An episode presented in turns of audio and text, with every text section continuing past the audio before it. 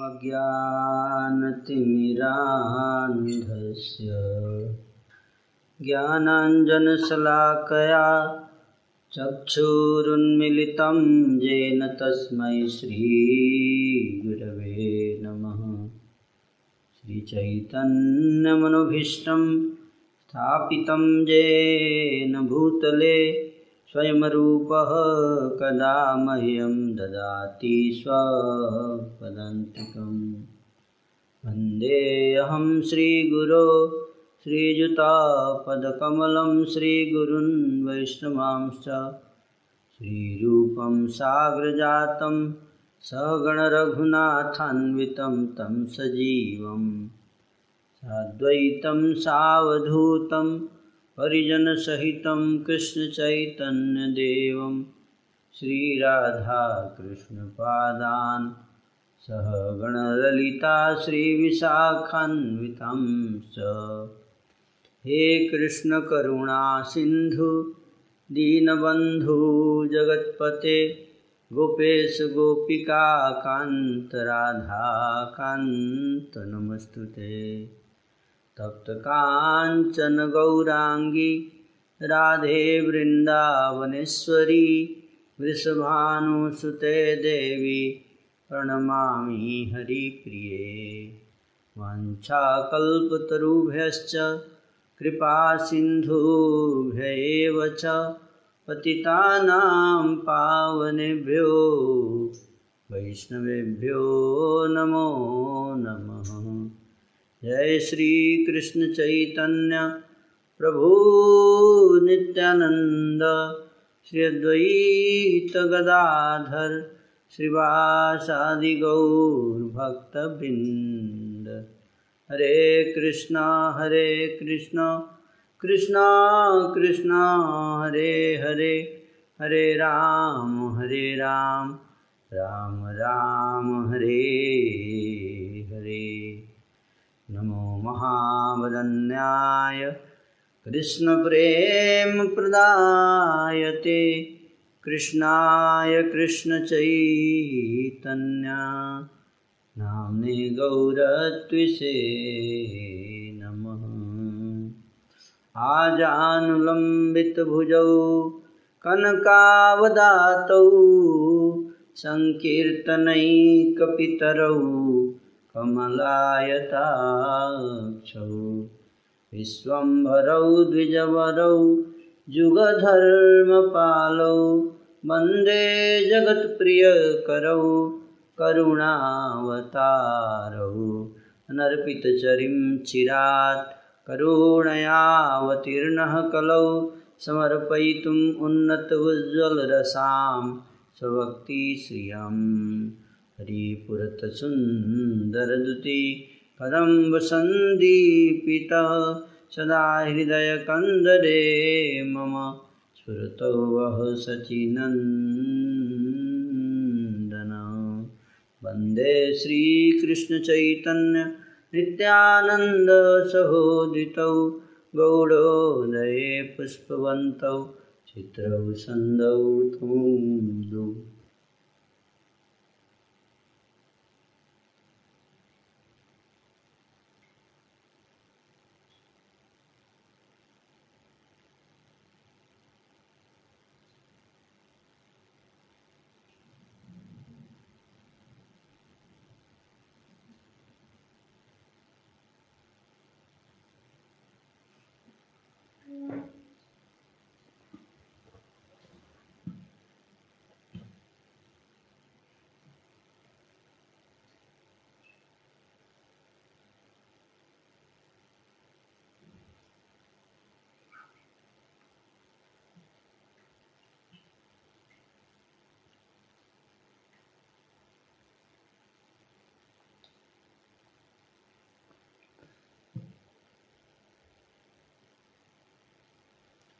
तक थे हम लोग।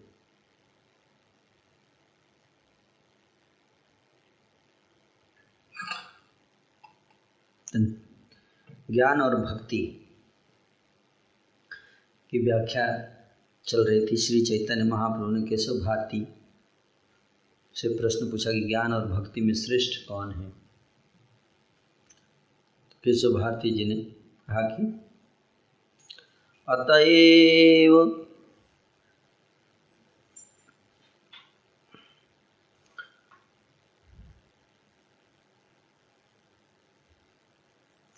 तर्को प्रतिष्ठ अतएव सर्वमते भक्ति से प्रधान। महाजन पथ सर्वशास्त्रेर प्रमाण। करेगी? इसलिए सर्वमते भक्ति से प्रधान। सबका मत अगर लिया जाए तो भक्ति ही प्रधान है। ज्ञान से ज़्यादा प्रधान है भक्ति। और महाजन पथ सर्वशास्त्रीय प्रमाण। इसका प्रमाण क्या है? महाजन का पथ। महाजनो ये नगत सपंथा तर्को प्रतिष्ठा श्रुतयो विभिन्ना ना सवृषिर्यस्य मतम न भिन्नम धर्म से तत्व निहित गुहायम महाजनो ये नगत सपंथ? तर्क सहज ही प्रतिष्ठा रहित है। श्रुतियाँ भी भिन्न भिन्न हैं। ऐसा कोई ऋषि नहीं जिनका मत भिन्न ना हो। इस कारण धर्म तत्व गुण रूप में आच्छादित है। अर्थात शास्त्र आदि का पाठ करके धर्म तत्व प्राप्त करना कठिन है। अतः साधुओं ने जिन्हें महाजन के रूप में स्थिर किया है उन्होंने जिस पथ को शास्त्र पथ कहा है, उस पथ पर चलना ही अन्य सभी व्यक्तियों का कर्तव्य है। कोई अगर ये सोचे कि किताब पढ़ के, पुस्तक पढ़ के, और मैं धर्म के तत्व को समझ जाऊँगा तो यहाँ पर ये श्लोक कहता है कि नहीं।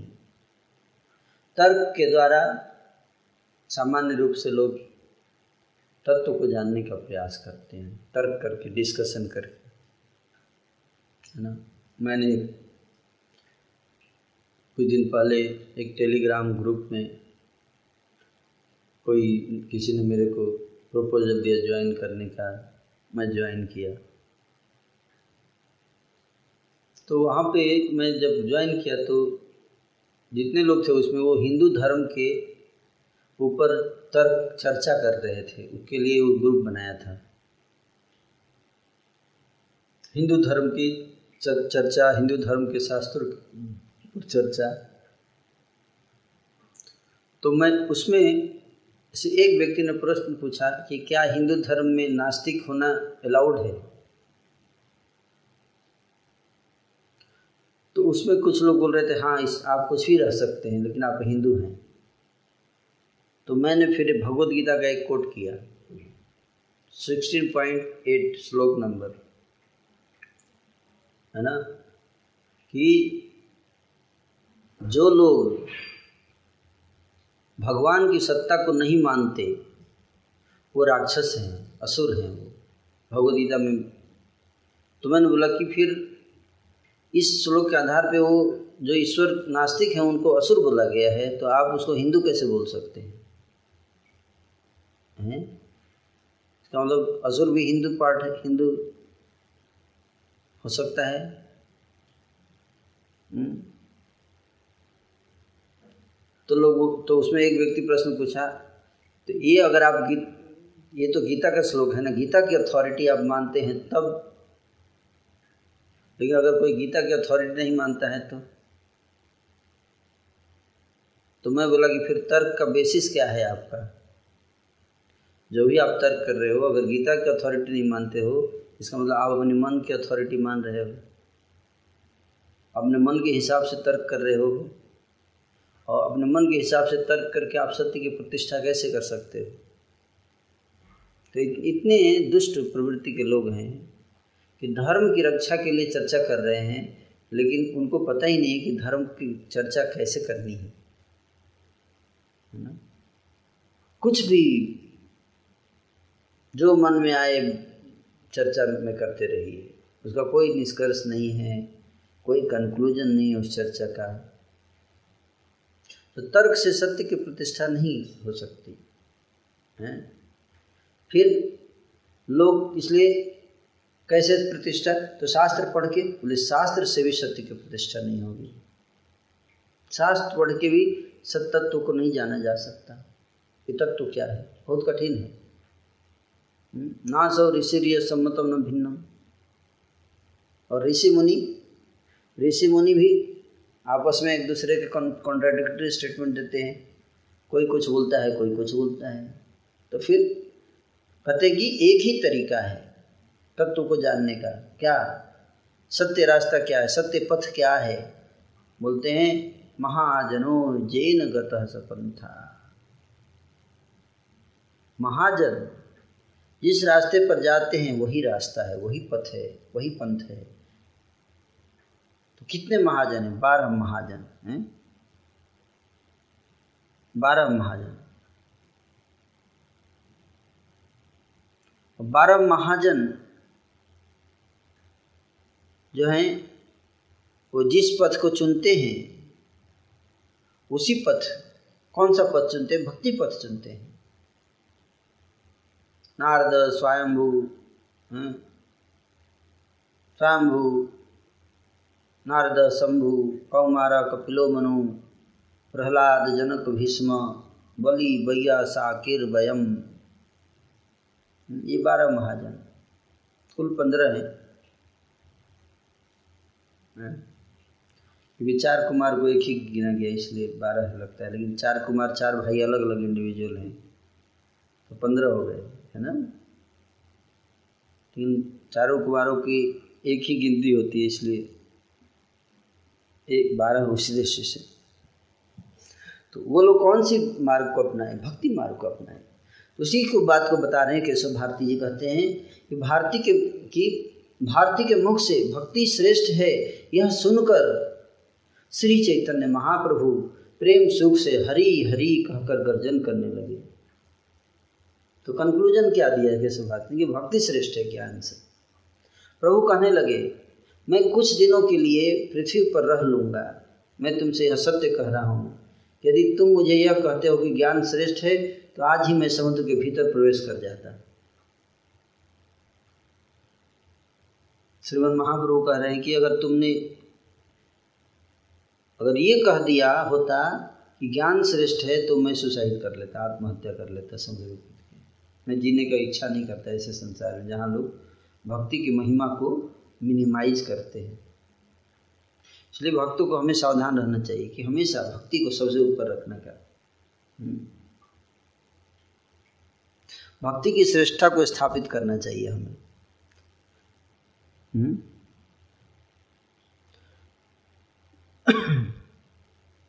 संतोष के साथ प्रभु ने श्री गुरुदेव के चरण स्पर्श किए गुरु ने भी प्रीति युक्त मन से प्रभु के प्रति नमस्कार निवेदन किया। प्रभु कहने लगे, जिनके मुख में भक्ति कथा विद्यमान नहीं है, उनकी तपस्या, शिखा सूत्र, त्याग सब कुछ व्यर्थ परिश्रम मात्र है। भक्ति रस में अवतार श्री चैतन्य महाप्रभु की भक्ति के अतिरिक्त और कुछ जानने की कामना नहीं थी। भक्त वृंद को रात दिन का पता नहीं चलता था। सभी सदैव नृत्य, कीर्तन और गर्जन करते रहते थे। एक दिन परमानंद में अतिशय मत होकर अद्वैत आचार्य जी ने सभी भक्तवृंद से कहा, सुनो भाइयों, ये नीलाचल की कथा चल रही है। नीलाचल में सब आए हैं नवद्वीपवासी। जो भी अभी कथा है, ये सब जगन्नाथपुरी की। अद्वैत आचार्य बोले सारे भक्तों से कि, क्या बोले? सुनो भाइयों चलो आज सभी एक साथ मिलकर, जी भरकर श्री चैतन्य चंद्र की महिमा का कीर्तन करेंगे। किसकी महिमा का? श्री चैतन्य चंद्र की महिमा का। सर्व अवतार में श्री चैतन्य गोसाई के रहते आज किसी और अवतार का कीर्तन नहीं करेंगे। मतलब और कोई इनकारनेशन कीर्तन केवल चैतन्य, उनके कीर्तन। No Ram, no Krishna today जिन प्रभु ने संपूर्ण जगत का उद्धार किया है, हम सभी के लिए जिन गौरांग का अवतार का प्रादुर्भाव हुआ है और जिनकी कृपा से हम सर्वत्र पूजित होते हैं, जिन्होंने संकीर्तन जैसा धन प्रकाशित किया है, हम आज उन्हीं का संकीर्तन करेंगे। मैं नृत्य करूँगा, तुम सब चैतन्य यश कीर्तन करो बोले कि मैं नाचूँगा। आप लोग कीर्तन करोगे, चैतन्य महाप्रभु के यश का, गुणों का, और मैं नाचूँगा। मैं सिंह जैसा तेजस्वी बनकर कीर्तन करता हूँ, ताकि तुम सब भयभीत न हो जाओ। प्रभु अपने आप को निरंतर छिपाए रखते थे। चैतन्य महाप्रभु पब्लिक के सामने छिप के रहते। छिप के रहने का मतलब कि भक्त के रूप में प्रकट होते थे। भगवान के, अपने भगवान का जो तत्व है, भगवत तत्व, उसको प्रकाशित नहीं करते थे, उसको छुपा के रखते थे। तो प्रभु अपने आप को निरंतर छिपाए रखते थे। कहीं क्रोधित न हो जाएँ। सभी इस बात से भयभीत रहते थे। अगर हम उनको भगवान के रूप में कीर्तन करेंगे उनका नाम तो कहीं गुस्सा न हो जाए। इसलिए भयभीत रहते थे सब लोग। फिर भी अद्वैत का वचन सबके लिए उल्लंघनीय था। हम्म, भय तो था लेकिन अद्वैत आचार्य बोल रहे हैं तो उनको भी उल्लंघन नहीं कर सकते। सभी श्री चैतन्य अवतार की महिमा का कीर्तन करने लगे। बोले ठीक है जो भी होगा देखा जाएगा। अद्वैत आचार्य है ना बोल रहे हैं। परम मंगल अद्वैत सिंह नृत्य करने लगे और चारों ओर सभी चैतन्य मंगल की महिमा का गाने लगे। चैतन्य मंगल। हम्म? चैतन्य भागवत। चैतन्य भागवत के गाने लगे।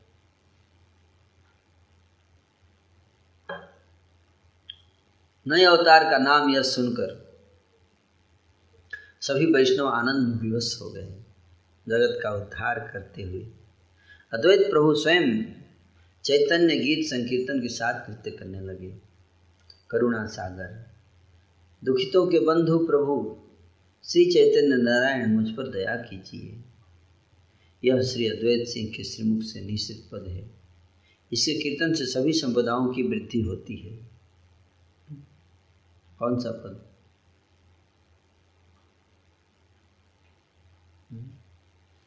श्रीचैतन्यनारायण करुणासागर।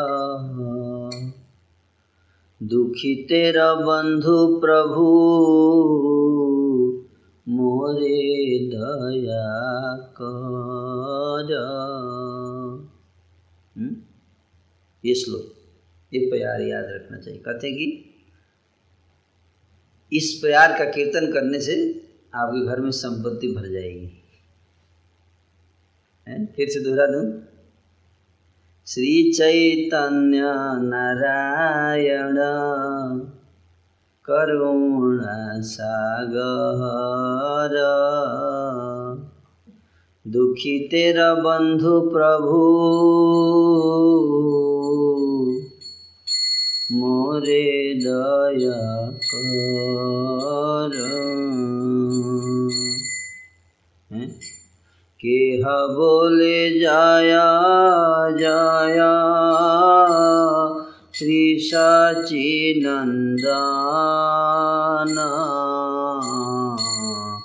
केह बोले जया गौरा। चंद्र नारायण।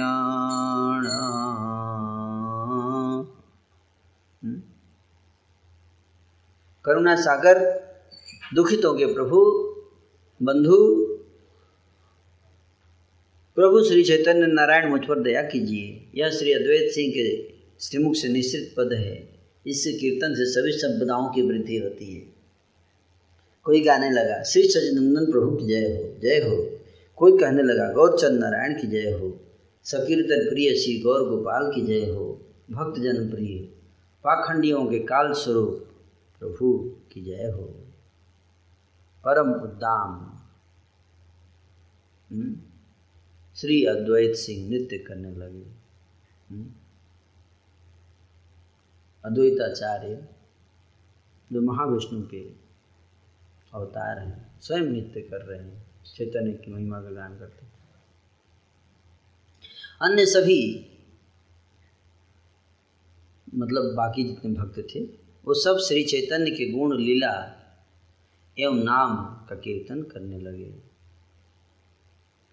पुलक से पूर्णित अद्वैत सिंह प्रभु गौरचंद्र का चरित्र कीर्तन कर रहे थे और सुख से लोटपोट हो रहे थे। प्रभु कह रहे थे जरा चैतन्य अवतार को देखिए। वैकुंठ नायक हरि ब्राह्मण के रूप में अवतार लेकर संकीर्तन में विहार कर रहे हैं। कनक से भी बढ़कर अंग कांति आजानुलंबित भुजाओं से सज्जित अति शोभायमान श्री विग्रह सन्यासी वर रूपधारी अपने रस में बिहवल श्री चैतन्य न जाने किस सुख में नृत्य करते हैं। करुणा सिंधु, वृंदावन राज, श्री गौर सुंदर की जय हो जय हो जय हो। संप्रति नवदीप पुरंदर के रूप में आविर्भूत प्रभु की जय हो जय हो जय हो। हे प्रभु, कृपया आप अपने चरण कमलों की छाया प्रदान कीजिए।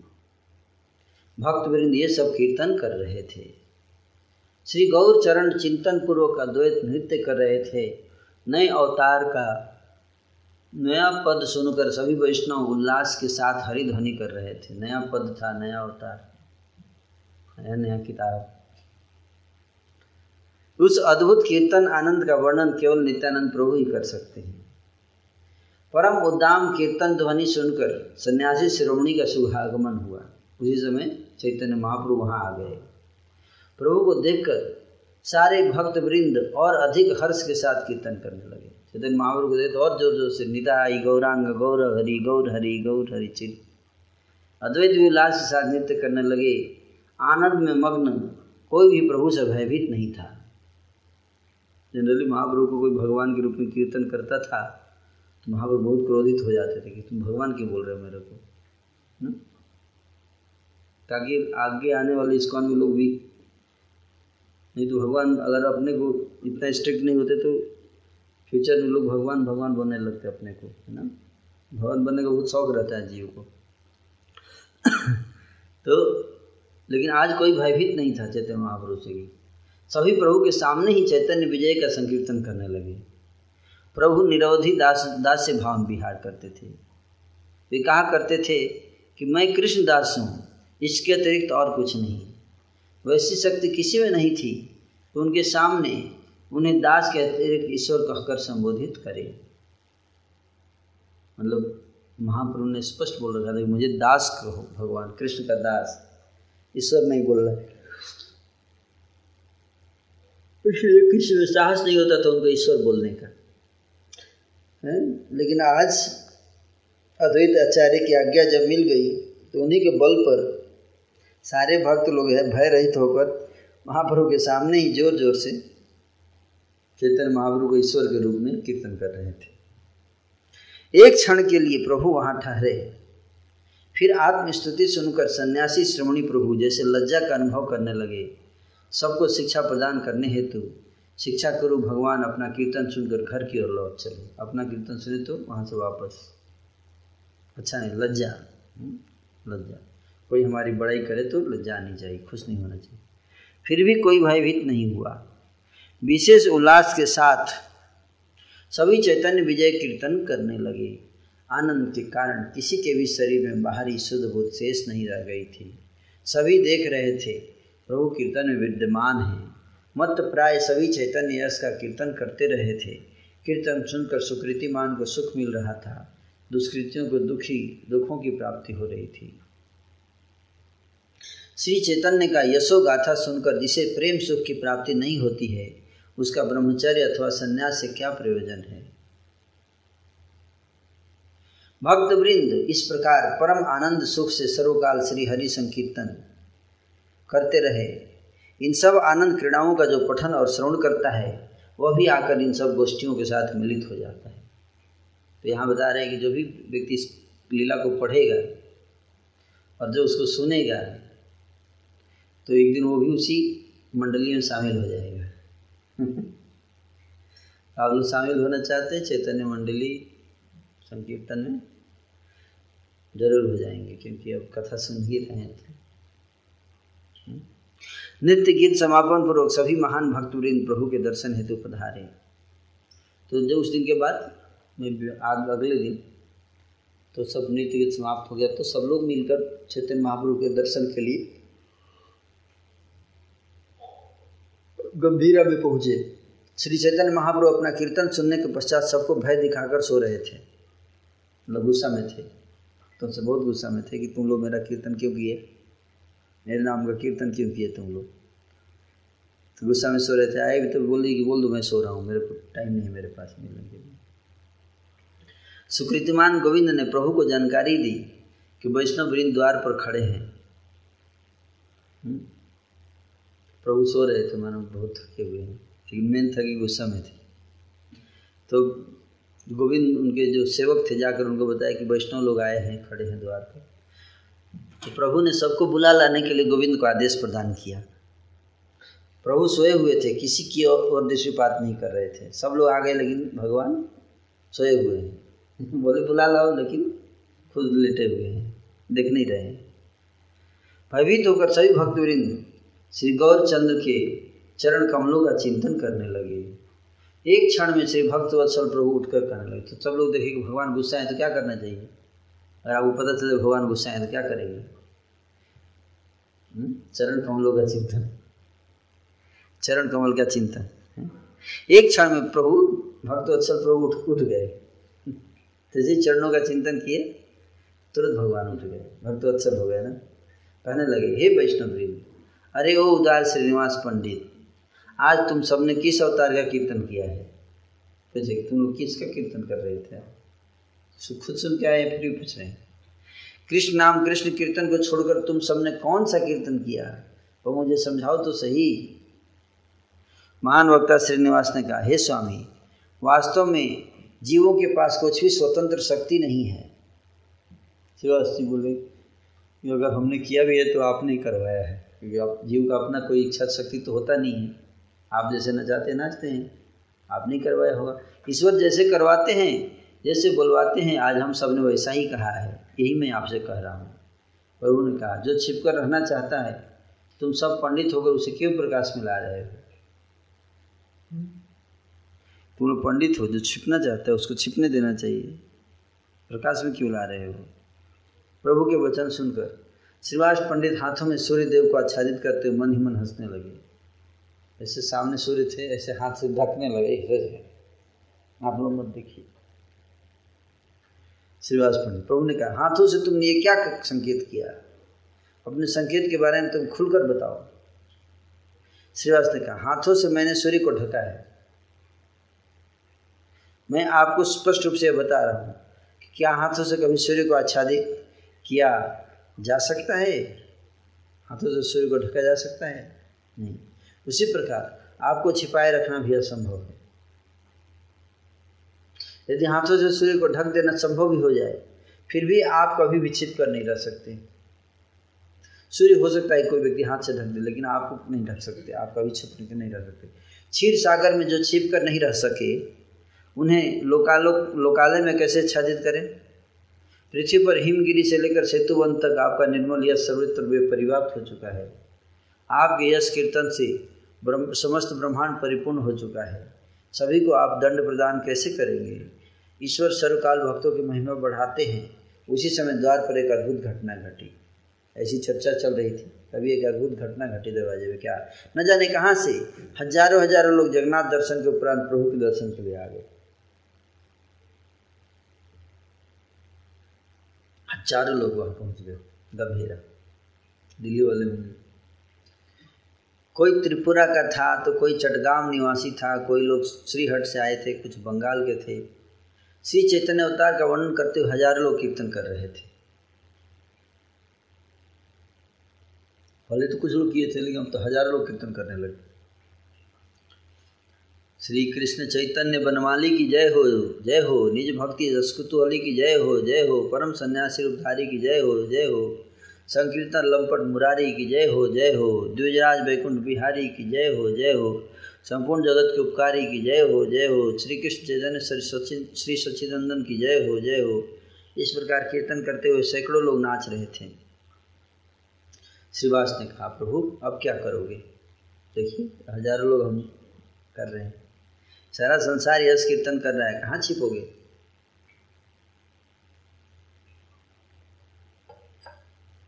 हे प्रभु, क्या मैंने इन सब लोगों को सिखाया है? मतलब मैंने सिखाया, इनको भी मेरी गलती है। हे प्रभु, सारा संसार इस प्रकार यश कीर्तन कर रहा है। हे नाथ, आप अदृश्य, अव्यक्त होकर भी करुणापूर्वक जीवों के सामने समक्ष प्रकट हुए हैं।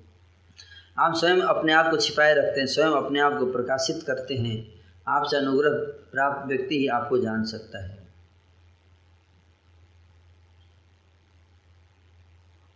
प्रभु ने कहा, मैं यह जान गया हूँ कि तुम अपनी शक्ति का प्रकाशन करके लोगों के मुख से बुलवाते हो। हाँ बोले, तुमने ही किया, ये सभी एक हज़ार लोग आए हैं, हज़ार लोग, ये भी तुमने अपनी शक्ति से बुलाया होगा। सुनो पंडित, मैं तुमसे हार गया हूँ।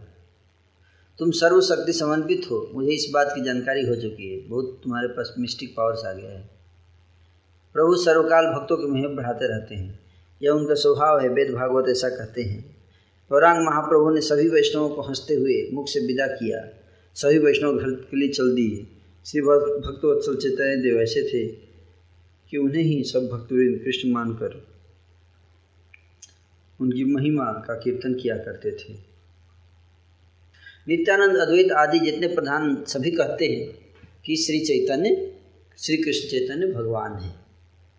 इन सभी ईश्वरों के वचनों का उल्लंघन करके जो किसी और और व्यक्ति को कृष्ण कहता है, वह दुर्भाग्यशाली है। निश्चय जान लेना चाहिए कि शेष साई लक्ष्मीकांत श्री वत्स लाछन, कौस्तुभूषण गरुड़ वाहन आदि चिन्हों से भगवान श्री कृष्ण विभूषित हैं। गंगा किसी और की पद्म पद्मों से जन्म नहीं लेती। श्री चैतन्य देव के अतिरिक्त किसी और से यह संभव नहीं है। वेद शास्त्र सभी वैष्णव वृंद यही कहते हैं।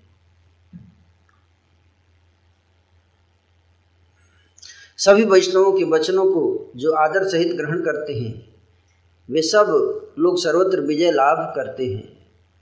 इस प्रकार से महाप्रभु श्री गौर सुंदर भक्त गोष्ठी के साथ निरंतर विहार कर रहे थे।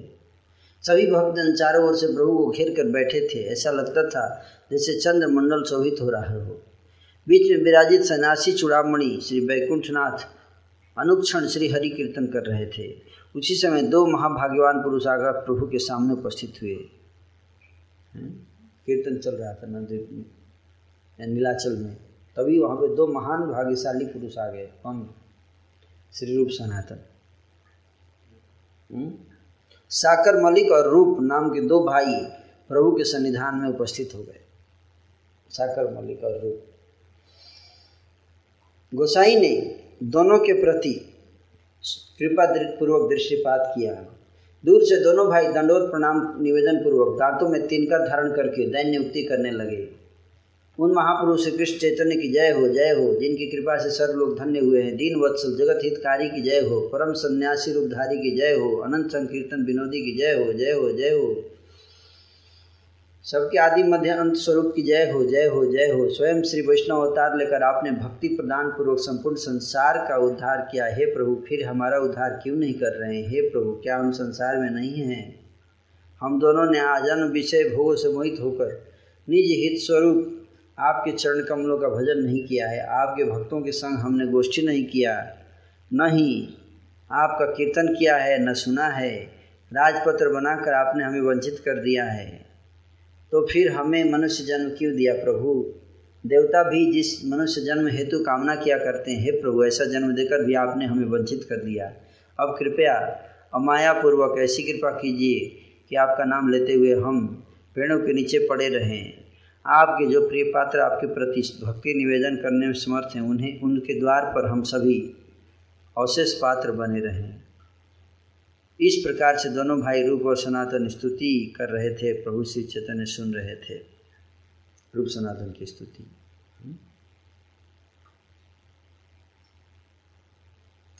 अतिशय देवान प्रभु, कृपा दृष्टि से दोनों भाइयों की ओर देखते हुए कहने लगे, प्रभु बोले, तुम दोनों भाग्यवान हो, जो संसार बंधनों को तोड़कर बाहर आ गए हो।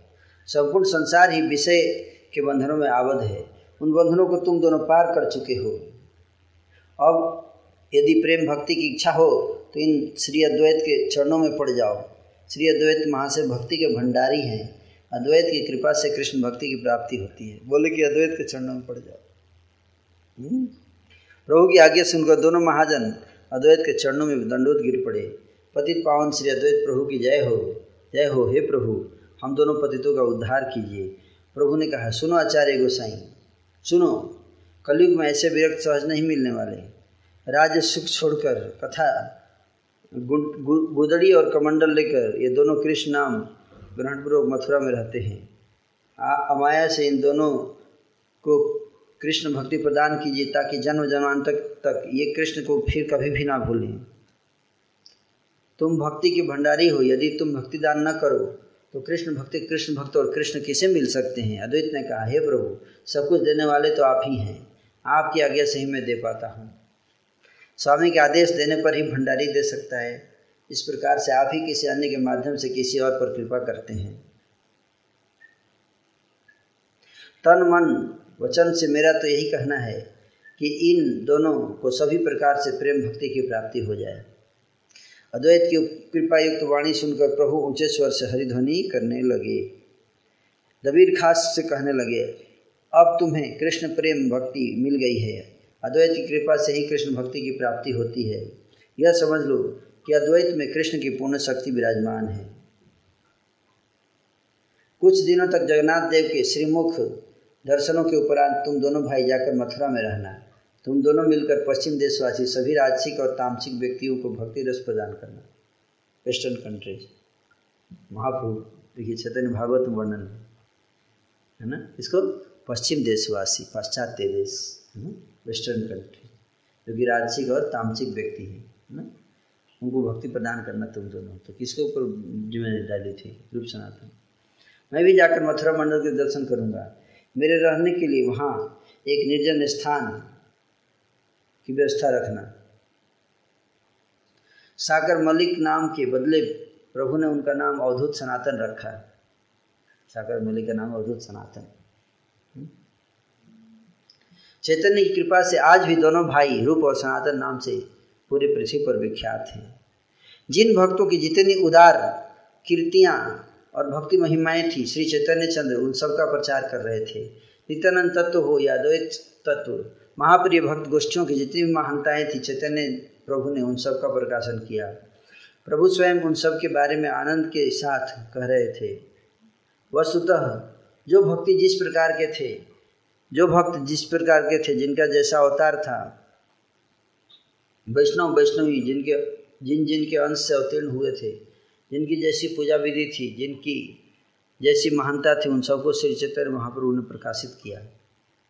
तो इस प्रकार से एक दिन सुप्रकाशमान प्रभु चारों ओर से घिरे हुए अद्वैत श्रीवास आदि भक्त भक्तबिंद के साथ बैठे हुए थे। बैठे हुए चारों तरफ़ भक्त लोग थे। अद्वैत आचार्य श्रीवास ठाकुर। ईश्वर ने स्वयं श्रीवास पंडित से आचार्य के बारे में पूछा, प्रभु, बोले, श्रीनिवास, मुझे बताओ तो सही, तुम अद्वैत को कैसा वैष्णव मानते हो? बोलेगा, अद्वैत आचार्य को कैसा वैष्णव मानते हो? मन में सोचकर श्रीवास महाशय ने कहा, मेरा मन कहता है कि वे सुख या प्रहलाद हैं। तो सुखदेव जी हैं या प्रहलाद जी हैं। सुख प्रहलाद के साथ अद्वैत की उपमा सुनकर प्रभु ने क्रोध प्रकाशन पूर्वक श्रीवास को ताड़ित किया। टाटा, क्या बोल रहे हो तुम? सुखदेव से तुलना कर रहे हो इनका? पिता जैसे पुत्र को सिखाते हैं, समय मारते हैं, उसी प्रकार श्रीवास को एक थप्पड़ मारा। तुमने क्या कहा? क्या कहा श्रीवास पंडित? अरे मेरे नाड़ा को तुमने सुख अथवा प्रहलाद कर दिया। जिन सुख को तुम सर्वथा मुक्त मानते हो वे सुख नाड़ा के सामने कल के छोकरे जैसे हैं। मेरे नाड़ा के बारे में तुमने इतनी बड़ी बात कह दी, श्रीवास पंडित। आज तुमने मुझे बहुत दुख पहुँचाया है। इतना कहकर क्रोहित प्रभु हाथ में बेंत लेकर श्रीवास को खजड़ते हुए मारने को चल दिए। बेंत लेके आज बहुत मारूँगा तेरे को। भगवान को भक्त बोल दिया। खुद को भगवान है और भक्त बोलवा रहे हैं। और अद्वैत आचार्य कोई अगर भक्त बोल दिया, तुलना कर दिया तो गुस्सा हो रहे हैं। बोलिए भगवान है। श्री अद्वैत महाशय ने संभ्रम सहित उठकर विनम्रता पूर्वक प्रभु का हाथ पकड़ लिया और कहा, हे प्रभु, बालक को कृपा पूर्वक शिक्षा देनी चाहिए। त्रिभुवन में आपके क्रोध का पात्र होने योग्य कौन है? आचार्यों के वचनों से प्रभु क्रोध का परित्याग करके आवेश में आकर उनकी प्रचुर महिमा का कीर्तन करने लगे। प्रभु ने कहा, तुम सब मेरे बच्चे हो। इस कारण मेरा सारा क्रोध दूर हो गया है। मेरे उस नाड़ा को कौन जान सकता है, जो मेरी निद्रा भंग करके मुझे यहाँ ले आया है? मैं सो रहा था क्षीर सागर में। मेरी निद्रा तोड़ दी और मेरे को लेके आ गया। उसको कौन समझ सकता कितना पावरफुल आदमी है? प्रभु कहने लगे, अरे ओ श्रीनिवास महाशय, मेरे नाड़ा के प्रति तुम्हारी इतनी विनम्रता है। सुख आदि सब नाड़ा के बच्चे हैं। यह जान लो कि नाड़ा के पश्चात सबका जन्म हुआ है। अद्वैत के कारण मेरा अवतार हुआ है। मैं क्षीर सागर में सोया हुआ था। नाड़ा की हुंकार आकर मेरे कानों में बजने लगी। नाड़ा की हुंकार मुझे जगाकर यहाँ ले आई है। अद्वैत के साथ श्रीवास का बड़ा ही प्रीतियुक्त संबंध था। प्रभु का वचन सुनकर श्रीवास अति हर्षित हुए। महाभय से कंपित श्रीवास कहने लगे, हे नाथ, मेरा अपराध क्षमा कीजिए। आप ही अपने द्वैत तत्व को जानते हैं। आपकी जानकारी देने पर ही अन्य दास इन्हें जान सकते हैं। आज मेरे महान सौभाग्य का उदय हुआ है। आज मेरे लिए सब कुछ मंगलमय है। मुझे शिक्षा देकर आपने स्वयं मुझे फल प्रदान किया है। अब मैं आपकी ठकुराई समझ गए, रहा हूँ। आज मेरे मन में बहुत बल चढ़ा है। आज से मेरे मन का यही संकल्प है कि यदि अद्वैत मदिरा यवनी का भी स्पर्श करते हैं, तथापि मैं अद्वैत के प्रति भक्ति करूँगा। हे प्रभु, मैं आपसे अति सत्यवचन कह रहा हूँ।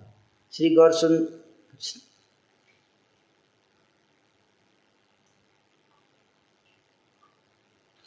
श्रीवास के वचनों से प्रभु संतुष्ट हो गए। फिर पहले जैसे आनंद के साथ तीनों जन बैठ गए। ये सब कथाएँ परम रहस्यपूर्ण हैं। इनके श्रवण से सभी प्रकार से कृष्ण की प्राप्ति होती है। जिनका जैसा प्रभाव था, जिनकी जैसी भक्ति थी, जो अग्रगणी थे, जो अनुगमनकारी थे, जिनकी जैसी शक्ति थी, वह सब कुछ एक सर्वज्ञ प्रभु श्री गौरांग सुंदर ही जानते हैं। और वे भी जानते हैं, जो अमाया निष्कपट भाव से उनका भजन करते हैं।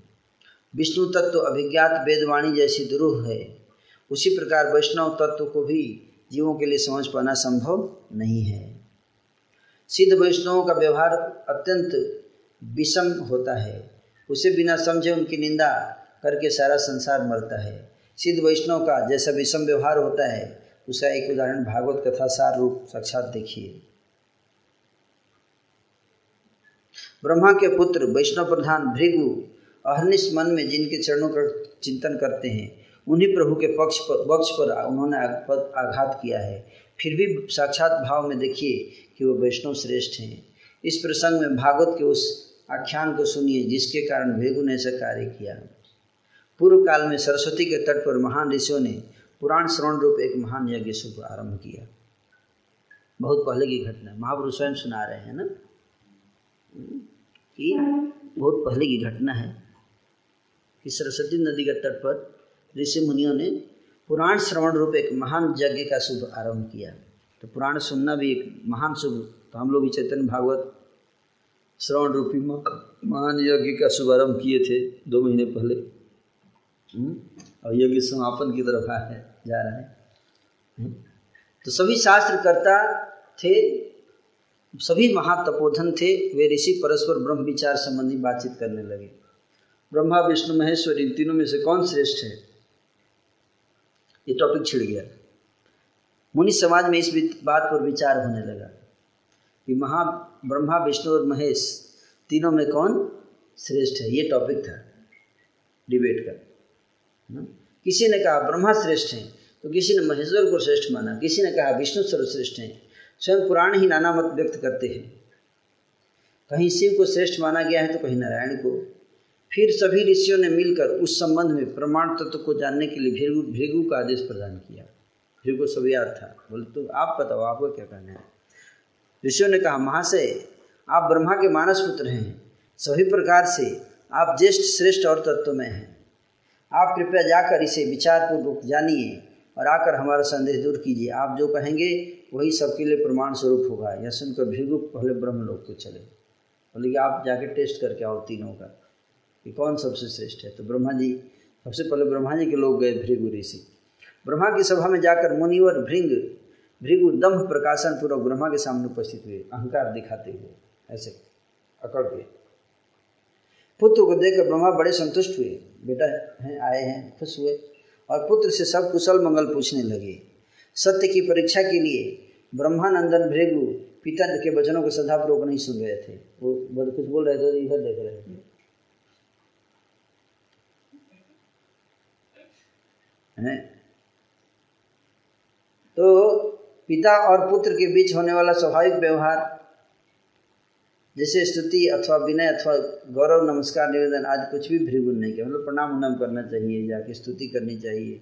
थोड़ा विनय करना चाहिए। पिता हैं, पुत्र हैं, कुछ नहीं किया जाके चुप तो भृग हैं, कुछ नहीं किए, है ना, इस तरह से।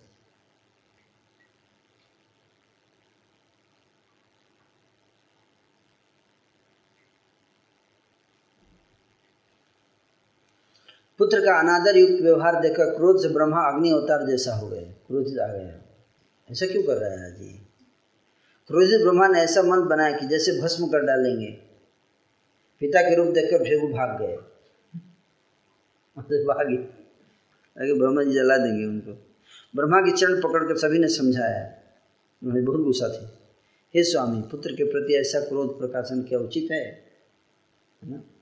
फिर पुत्र से नहीं, कारण ब्रह्मा क्रोध को भूल गए। जैसे जल डालने से अग्नि सुसाम्यता को प्राप्त होती है। ब्रह्मा को भली भांति समझने के बाद महेश्वर की परीक्षा है तो भृगु कैलाश आ पहुँचे। भृगु को देखकर आनंदित महेश्वर पार्वती के साथ आदर सहित उठकर खड़े हो गए। आलिंगन। भृगु को देखकर आनंदित महेश्वर पार्वती के साथ आदर सहित उठकर खड़े हो गए। बड़े भाई के गौरव से त्रिलोचन स्वयं आलिंगन हेतु प्रेम योग से खड़े हुए, ऐसे हम वहाँ फैलाकर। बड़ा भाई आया है। हम्म? छोटा भाई आया है तो बड़ा भाई, ऐसे। आ जा, गले लग जाए ऐसे। भीरिगु ने कहा, महेश, छुओ मत। जितने भी पाखंड वेश हैं, उन सबको तुम धारण किए हुए हो।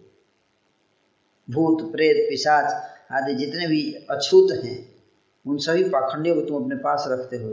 तुम्हारा व्यवहार कुपथगामी जैसा है।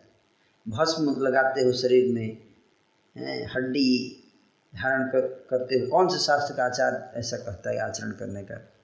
तुम्हारे स्पर्श से स्नान करना होगा। हे भूतनाथ दूर रहो दूर रहो। परीक्षा है तो भृगु कौतुक के साथ ऐसा करे। वो तो टेस्ट ले रहे थे वैसे तो भृगु के श्रीमुख में कभी भी शिव निंदा नहीं है।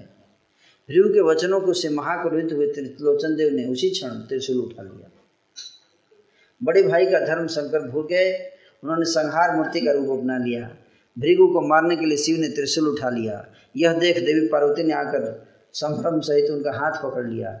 चरणों को पकड़कर देवी महेश्वरी समझाने लगी, हे प्रभु, बड़े भाई के रूप में इतना क्रोध करना उचित है क्या? देवी के वचन से लज्जित हो गए शंकर, शांत हो गए। भृगु ने भी कृष्ण धाम से वैकुंठ की ओर प्रस्थान किया। प्रभु श्री रथ सिंहासन पर सोए हुए थे। अब वहाँ से कृष्ण धाम गए। वहाँ भी भगवान रथ सिंहासन पर सोए हुए थे। लक्ष्मी देवी चरणों की सेवा कर रही थी। उसी समय अलक्षित रूप से भृगु ने आकर पीछे से आके दिखाई नहीं दिया। पीछे से आके साइड से और प्रभु के वक्ष पर एक लाख मारा। सीने पर। भृगु को देखकर महाप्रभु ने संभ्रम सहित उठकर महान प्रीति के साथ उन्हें नमस्कार निवेदन किया। तुरंत खड़े बैठ गए और तुरंत प्रणाम किए चरणों में। चोट, हालाँकि मारा तो साथ में गुस्सा नहीं किया, लेकिन भगवान। ये मेन चीज़ है। फिर बैठने के लिए उन्होंने उत्तम आसन प्रदान किया। फिर उठाए, उनको आसन दिए, व्यास आसन।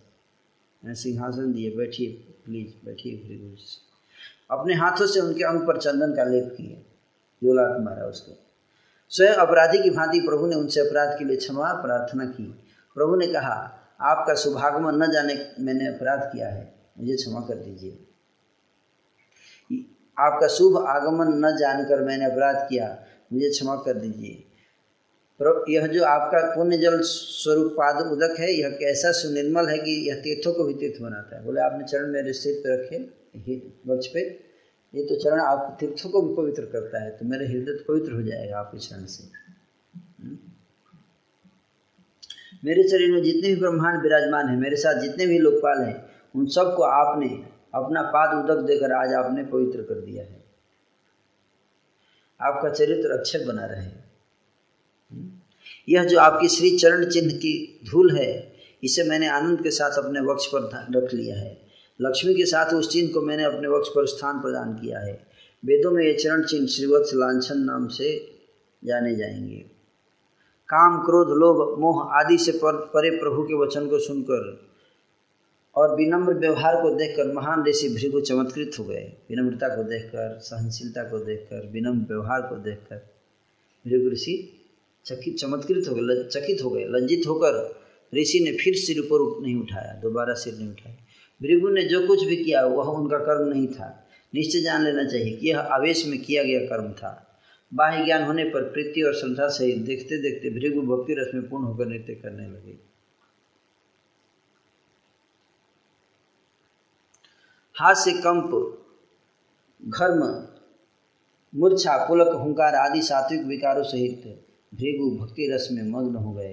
कृष्ण सबके ईश्वर है, सबके जीवन है, इस सत्य का प्रकाशन करते हुए ब्रह्मानंद भृगु नृत्य करने लगे। कृष्ण के शांत और विनम्र व्यवहार को देखकर एवं यह जानकर कि प्रेम भक्ति और कहीं से भी संभव नहीं है, ब्रह्मानंदन भक्ति के कारण जड़ की भांति हो गए। वे मुख से कुछ बोल नहीं पा रहे थे। केवल आनंद अश्रुओं की धाराएँ श्री नेत्रों से बह रही है। किसके? सभी प्रकार से ईश्वर को देश समर्पित करके भृगु ने पुनः मुनियों के स्वभाव में प्रत्यावर्तन किया। भृगु को देखकर सभी को अपार आनंद मिला। मुनियों ने पूछा, कहो भृगु किसने कैसा व्यवहार किया? तुम जो भी कहोगे वही सबके लिए सिद्ध प्रमाण होगा। फिर भगवान भृगु ने सारी कथा का सुनाई। ब्रह्मा, विष्णु, महेश्वर इन तीनों के व्यवहार के बारे में सब कुछ बताकर भृगु ने कथा का सार सुनाया। श्री वैकुंठनाथ नारायण ही सर्वश्रेष्ठ हैं। यह वचन सत्य है सत्य है सत्य है। कृष्ण सबके ईश्वर हैं, सबके पिता हैं, ब्रह्मा और शिव, उनके द्वारा प्रदत्त अधिकार अनुसार कार्य करते हैं। नारायण सबके कर्ता, हर्ता और रक्षक है। निसंदेह होकर उनके चरणों का भजन कीजिए। धर्म, ज्ञान पुण्य कीर्ति ऐश्वर्य, विरक्ति आदि जीव के श्रेष्ठ अथवा मध्यम जित जिसकी जितनी भी शक्ति है, निश्चय जान लेना कि वह सब कुछ कृष्ण की है। अतः कृष्ण की महिमा का कीर्तन और भजन कीजिए। वे कृष्ण ही साक्षात श्री चैतन्य भगवान हैं। संप्रति वे कीर्तन बिहार हेतु प्रादुर्भूत हुए हैं। भृगु के वचन सुनकर सभी ऋषि निसंदेह जान गए कि नारायण सर्वश्रेष्ठ हैं। भृगु का पूजन करके सभी ऋषियों ने कहा, संशय दूर करके तुमने हमारे मन में, मन को प्रफुल्लित कर दिया है। सभी ने दृढ़ चित्त से कृष्ण भक्ति को ग्रहण किया। सभी ब्रह्मा और शिव के भक्तों के रूप में यत्नपूर्वक पूजा करने लगे। सिद्ध वैष्णव के विषम व्यवहार के बारे में मैंने यह कथा कही है। इस व्यवहार को समझने की शक्ति किसमें है? परीक्षा है तो क्या और कोई कर्म नहीं था? उसके लिए चरण से प्रहार करना पड़ा। जिन सृष्टिकर्ता के अनुग्रह के ऊपर भृगुदेव निर्भर हैं, किस साहस से उन्होंने उन्हीं के हृदय पर चरण प्रहार किया? अधिकारी का व्यवहार अबोधनीय और अगम होता है, इसे छोड़कर और कोई सिद्धांत दिखाई नहीं देता है। वास्तव में भक्ति के महिमा के प्रकाशन के लिए कृष्ण ने भृगु के शरीर में प्रवेश करके यह सब करवाया। भक्ति की महिमा को प्रकाशित करने। ज्ञानपूर्वक भृगु ऐसा कर्म कभी नहीं कर सकते। कृष्ण अधिकारी भक्त की महिमा बढ़ाते हैं।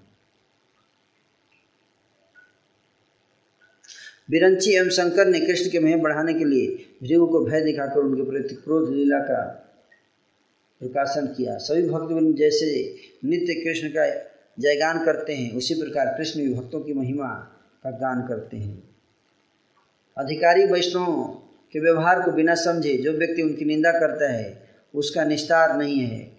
अधम जनों का जैसे आचरण एवं धर्म होता है, अधिकारी वैष्णव भी वैसा कर्म करते हैं। हम्म? इस प्रकार से मूर्ख अनधिकारी व्यक्ति वैष्णव के साथ अवैष्णव के समान दृष्टि से देखने का कारण नरक में चले जाते हैं। वे सब वैष्णव में भी अस्तों का दुराचार दर्शन करते हैं। किंतु वास्तव में वैष्णव कभी भी दुराचारी नहीं होते हैं। आजकल कोलद्वीप में रहने वाले श्री बंशीदास बाबा जी के अलौकिक चरित्र को अनेकों व्यक्ति समझने समझने में असमर्थ हैं। केवल कृष्ण की कृपा से उससे जानना संभव है। इन सब संकटों में से फंसे कोई मरता है, कोई तरता है। इससे बचने का एक ही महान प्रतिकार दिखाई देता है। सबके प्रति विनम्र व्यवहार करना चाहिए। और सबकी स्तुति करनी चाहिए। अज्ञानी बनकर कृष्ण के शरण में जाना चाहिए और सावधान होकर महांत वचनों को सुनना चाहिए। ऐसा होने से कृष्ण उन्हें इस प्रकार की दिव्यमति प्रदान करते हैं कि उन्हें सर्वत्र संकट से त्राण मिलता है। वे कहीं फंसते नहीं हैं। जो सब श्री कृष्ण चैतन्य अवतार का भक्तिपूर्वक श्रवण करेंगे, वे सब जने सुख से निस्तार पा लेंगे। श्री कृष्ण चैतन्य तथा नित्यानंद चाँद, जिनके जीवन हैं, वे वृंदावन दास, उनके जुगल चरणों में उनके महिमा का गान कर रहे हैं। इस प्रकार से गौड़ी भाष का नौ अध्याय, श्री चैतन्य भागवत का नौवा अध्याय समाप्त हुआ। हरे कृष्णा हरे कृष्णा, कृष्ण कृष्ण, हरे हरे हरे राम हरे राम राम राम, हरे हरे। तो सहनशीलता, है ना? ही महानता है। सहनशीलता ही महानता है।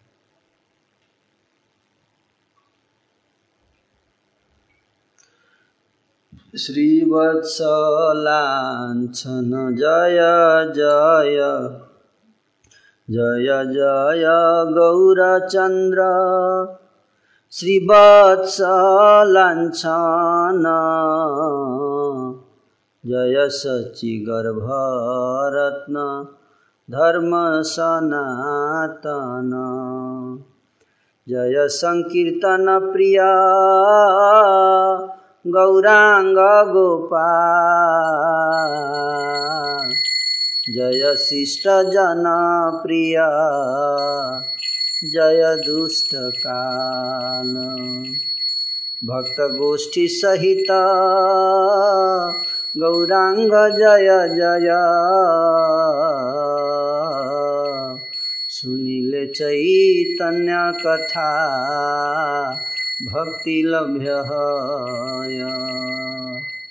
हे नमते वैकुण्ठनायक न्यसीरूपे विहरेण भक्तगोष्ठी लैया कौतुके। एक दिन बसी आया छे न प्रभु सुखे। हे न काल श्री अद्वैत आइल सम्मुखे। श्रीवत्स लांछन, गौरचंद्र की जय हो। सनातन धर्म स्वरूप, श्री शशि गर्भ रत्न की जय हो। संकीर्तन प्रिय गौरांग गोपाल की जय हो। शिष्य जन प्रिय एवं दृश्य जन काल स्वरूप की जय हो। भक्त गोष्ठी के साथ गौरांग की जय हो जय हो। चैतन्य कथा सुनने से भक्ति की प्राप्ति होती है। इस प्रकार से वैकुंठ नायक सन्यासी के रूप में भक्त गोष्ठी को लेकर नीलाचल धाम में, जगन्नाथपुरी धाम में आनंद के साथ विहार कर रहे थे। एक दिन प्रभु आराम से बैठे हुए थे। उसी समय श्री अद्वैत आकर सम्मुख उपस्थित हुए। प्रभु के प्रति नमस्कार, निवेदन पूर्वक अद्वैत आसन पर बैठ गए। हंसकर गौर हरि अद्वैत से पूछने लगे, संतोष के साथ प्रभु ने पूछा प्रभु कहिए तो आचार्य, कहाँ से आना हुआ? क्या कार्य करके आए हैं? क्या काम करके आए हैं? अद्वैत ने कहा, जगन्नाथ के दर्शन करके साक्षात आपके पास चला आया हूँ। प्रभु ने कहा जगन्नाथ के श्रीमुख दर्शन के उपरांत और क्या किया? वह बताइए। अद्वैत ने कहा, पहले जगन्नाथ के दर्शन करके फिर पाँच सात बार दक्षिणा किया।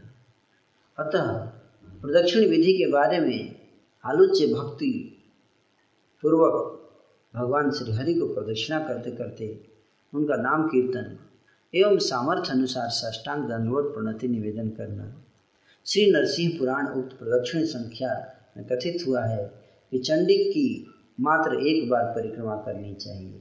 नरसिंह पुराण में ऐसा बताया गया है कि किसकी कितनी परिक्रमा करनी चाहिए? कहते चंडी की मतलब काली एक बार परिक्रमा। सूर्य की सात बार, गणेश जी की तीन बार, केशव की चार बार एवं महेश की आधी बार प्रदक्षिणा करना।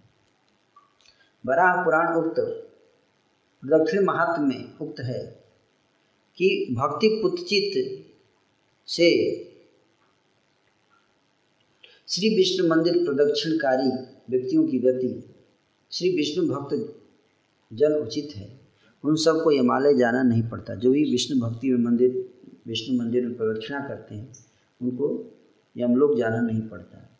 उसी जगह पर चतुर्मासी महात्म्य वर्णित है कि हे विप्र अग्रगण्य, चार बार श्री विष्णु मंदिर प्रदक्षिण के द्वारा विश्व ब्रह्मांड को सर्वत्र ही प्रदक्षिण हो जाता है।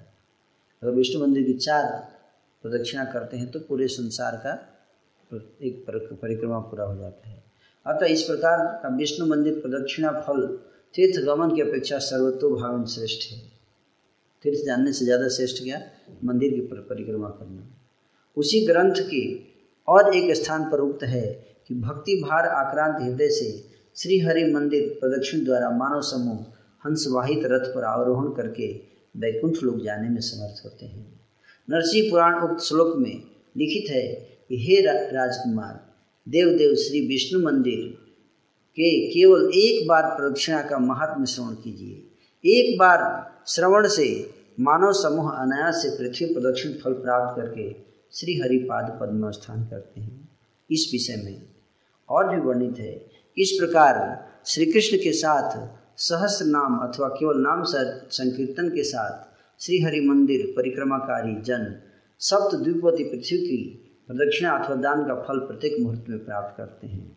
इस संदर्भ में हरि भक्ति सुधोदय में उक्त है कि पहली बार प्रदक्षिणा के बाद श्री हरि मंदिर एवं दूसरी बार प्रदक्षिणा से मानवों को पुनः पुनः संसार आगमन से परित्राण मिलता है। बृहद नाद्य पुराण के यम एवं भागीरथ के प्रसंग वर्णन में उल्लेख है कि तीन बार श्री हरि मंदिर प्रदक्षिण के द्वारा पुरुष सर्व पापों से मुक्त होकर अनायास देवेंद्रत्वादि पद प्राप्त कर लेते हैं।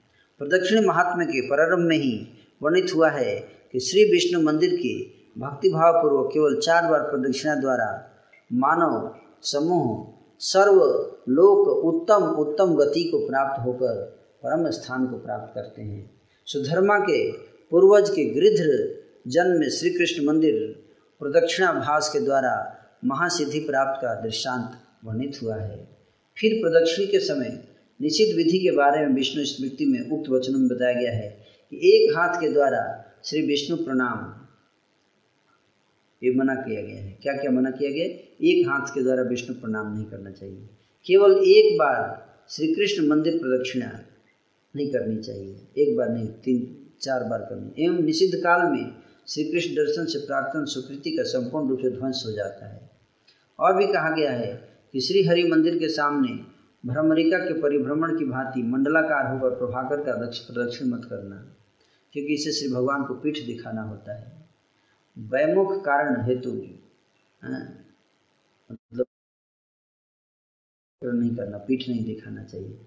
वैमुख कारण हेतु इस प्रकार से श्री हरि मंदिर की प्रदक्षिणा निषिद्ध हुआ है। प्रदक्षिण शब्द सुनकर प्रभु हंसने लगे। हंसकर प्रभु ने कहा तुम हार गए हो हार गए हो। आचार्य ने किया है। लक्षण दिखाइए। हाँ, बोले कि मैं परिक्रमा किया दर्शन के बाद परिक्रमा किया। तो महाप्रभु क्या बोले?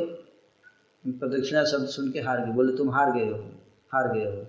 तो आचार्य ने पूछा कि मैंने क्या खो दिया है? बताइए, क्या हारा हूँ लक्षण दिखाइए। फिर मैं हार मानूँगा। प्रभु ने कहा, जो तुमने खोया है, उसके बारे में सुनो। तुमने जिस प्रकार से प्रदक्षिण व्यवहार किया है, उसी में तुम्हारी हार हो गई है।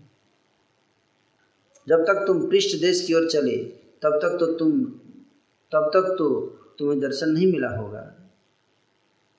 जब तक तुमने पीठ दिखाया, है? तब तक पीछे जब तुम गए भगवान के मंदिर के पीछे पर, परिक्रमा करते हुए तब तक तो तुमको दर्शन नहीं मिला होगा। भगवान बोले मैं जब तक जगन्नाथ के दर्शन करता हूँ तब तक मेरी आँखें कहीं और भटकती नहीं हैं। चाहे दक्षिण की ओर हो या फिर बाई ओर अथवा प्रदक्षिण के समय मैं जगन्नाथ श्रीमुख के बिना और कुछ दर्शन नहीं करता हूँ। हाथ जोड़कर आचार्य गोसाई कहने लगे इस प्रकार के हर मामले में मैं आपसे हार मानता हूँ। हारना अच्छी बात है भगवान से। त्रिभुवन में केवल आप ही इस कथा के अधिकारी हैं, दूसरा कोई नहीं। मैं सच कह रहा हूँ, हे प्रभु, आप ही इसके एकमात्र अधिकारी हैं। इन बातों पर मैं केवल आपसे ही हार मानता हूँ। सुनकर सभी वैष्णव मंडल हंसने लगा। उधर हरिध्वनि का मंगल कोलाहल गुंज उठा। इस प्रकार प्रभु की सारी कथाएँ विचित्र हैं। प्रभु सदैव अद्वैत से अतिशय प्रीति करते थे। एक दिन गदाधर देव ने प्रभु के समक्ष पूर्व मंत्र दीक्षा है तो कुछ कहा। गदाधर ने कहा, मैंने आप अपना इष्ट मंत्र किसी से कह दिया है। पहले दीक्षा में जो मंत्र मिला था इनको, गदाधर पंडित को तो बोले कि वो जो मंत्र मैंने मिला था, वो किसी और से मैंने कह दिया है। तब से मुझे अच्छा नहीं लग रहा है। आप मुझे फिर से वह मंत्र सुनाइए, तभी मेरे मन को प्रसन्नता मिलेगी। चैतन्य महाप्रभु को बोले जो इष्ट मंत्र मुझे मिला था पंडित विद्यानिधि से, वो मंत्र मैंने गलती से किसी और के सामने बोल दिया। तो अब अच्छा नहीं लग है तो वो मंत्र आप मुझे सुना दीजिए। तभी मेरे मन को प्रसन्नता मिलेगी प्रभु ने कहा, उपदेष्टा गुरु तो है तुम्हारे। तुम्हारे गुरु हैं पुंडरिक विद्यानिधि हैं। सावधान। कहीं उनके निकट अपराधी मत बन जाना। मतलब मुझसे अगर मंत्र लोगे, तुम्हारे गुरु ऑलरेडी प्रेजेंट हैं। तुम मुझसे मंत्र लोगे तो तुम अपराध लगेगा, है ना? तो गुरु जब उपस्थित हैं किसी और से मंत्र लेना अपराध माना जाए मंत्र के बारे में क्या कहना? मेरे प्राण भी तुम्हारे हैं, परंतु तुम्हारे उपदेष्टा के रहते मैं ऐसा नहीं कर सकता, गदाधर ने कहा। वे यहाँ नहीं है, उनके बदले आप ही करवा दीजिए।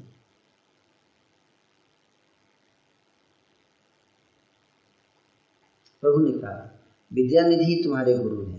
वे अनायास अनायास तुमसे मिलकर तुम्हें विधि प्रदान करेंगे। सर्वा की चूड़ामणि प्रभु सब कुछ जानते हैं। प्रभु जानते थे कि विद्यानिधि शीघ्र उत्कल पधारेंगे। प्रभु ने गदाधर गदाधर से कहा, दस दिन के भीतर उन्हें यहीं देख पाओगे।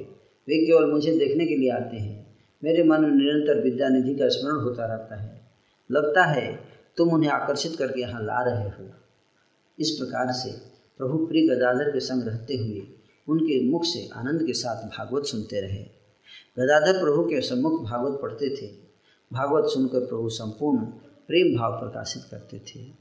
प्रभु, प्रहलाद चरित्र एवं ध्रुव चरित्र का बारंबार, सौ बार आवृत्ति पूर्वक एकाग्रचित से श्रवण किया करते थे।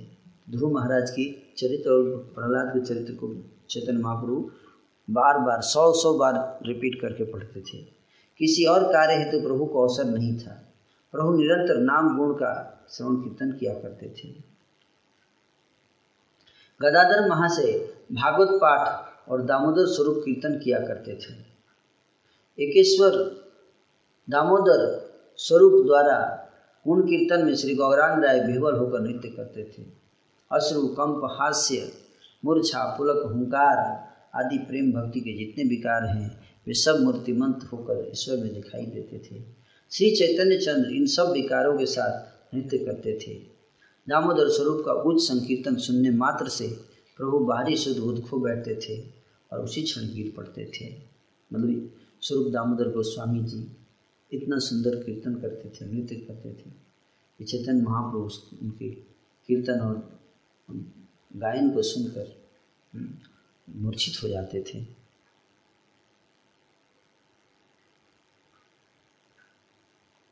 ईश्वर के जितने सन्यासी पार्षद थे, उनमें से दामोदर स्वरूप के समान कोई नहीं था। ईश्वर पूरी गोसाई से जितना प्रेम करते थे, उतना ही प्रेम दामोदर स्वरूप से करते थे।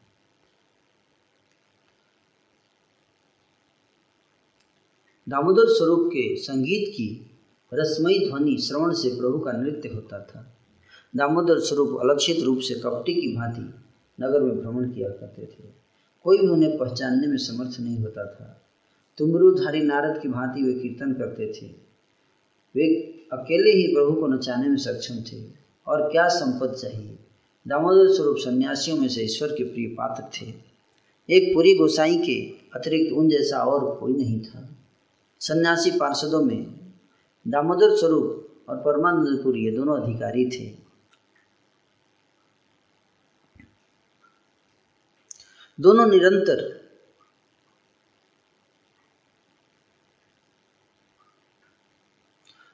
दोनों निरंतर प्रभु के पास रहते थे। कौन? रामानंद राय और स्वरूप दामोदर। दोनों चैतन्य महाप्रभु के पास हमेशा रहते थे। हम्म? प्रभु के सन्यास के पश्चात इन्हीं, इन्होंने दंड ग्रहण किया था। इन्होंने भी सन्यास लिया था। पूरी ध्यान परायण थे।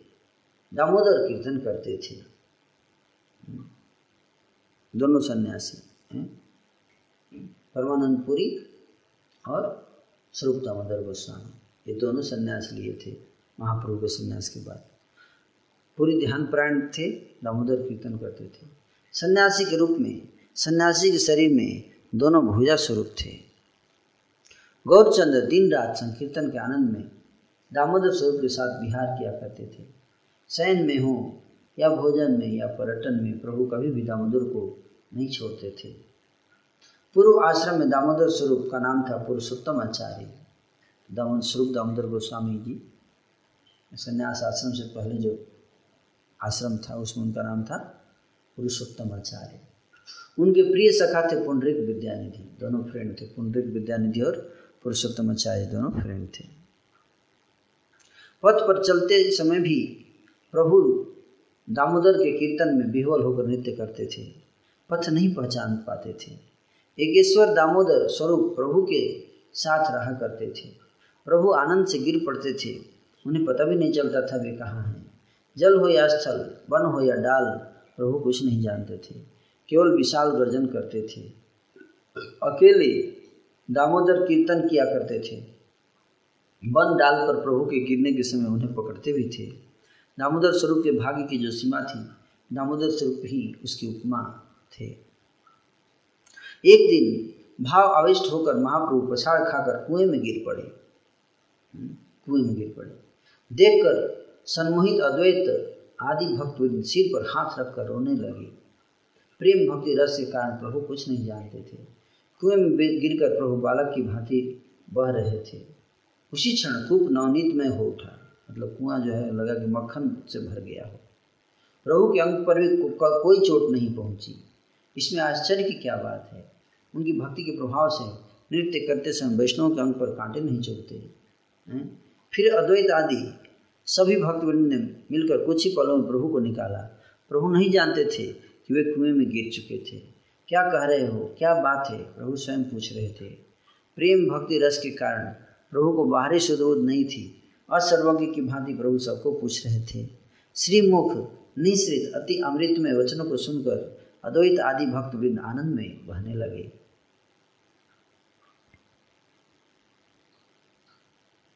इस प्रकार से ईश्वर श्री चैतन्य भक्ति रस में विहार कर रहे थे कि विद्यानिधि हृदय में यह सब जानकर वहाँ पहुँच गए।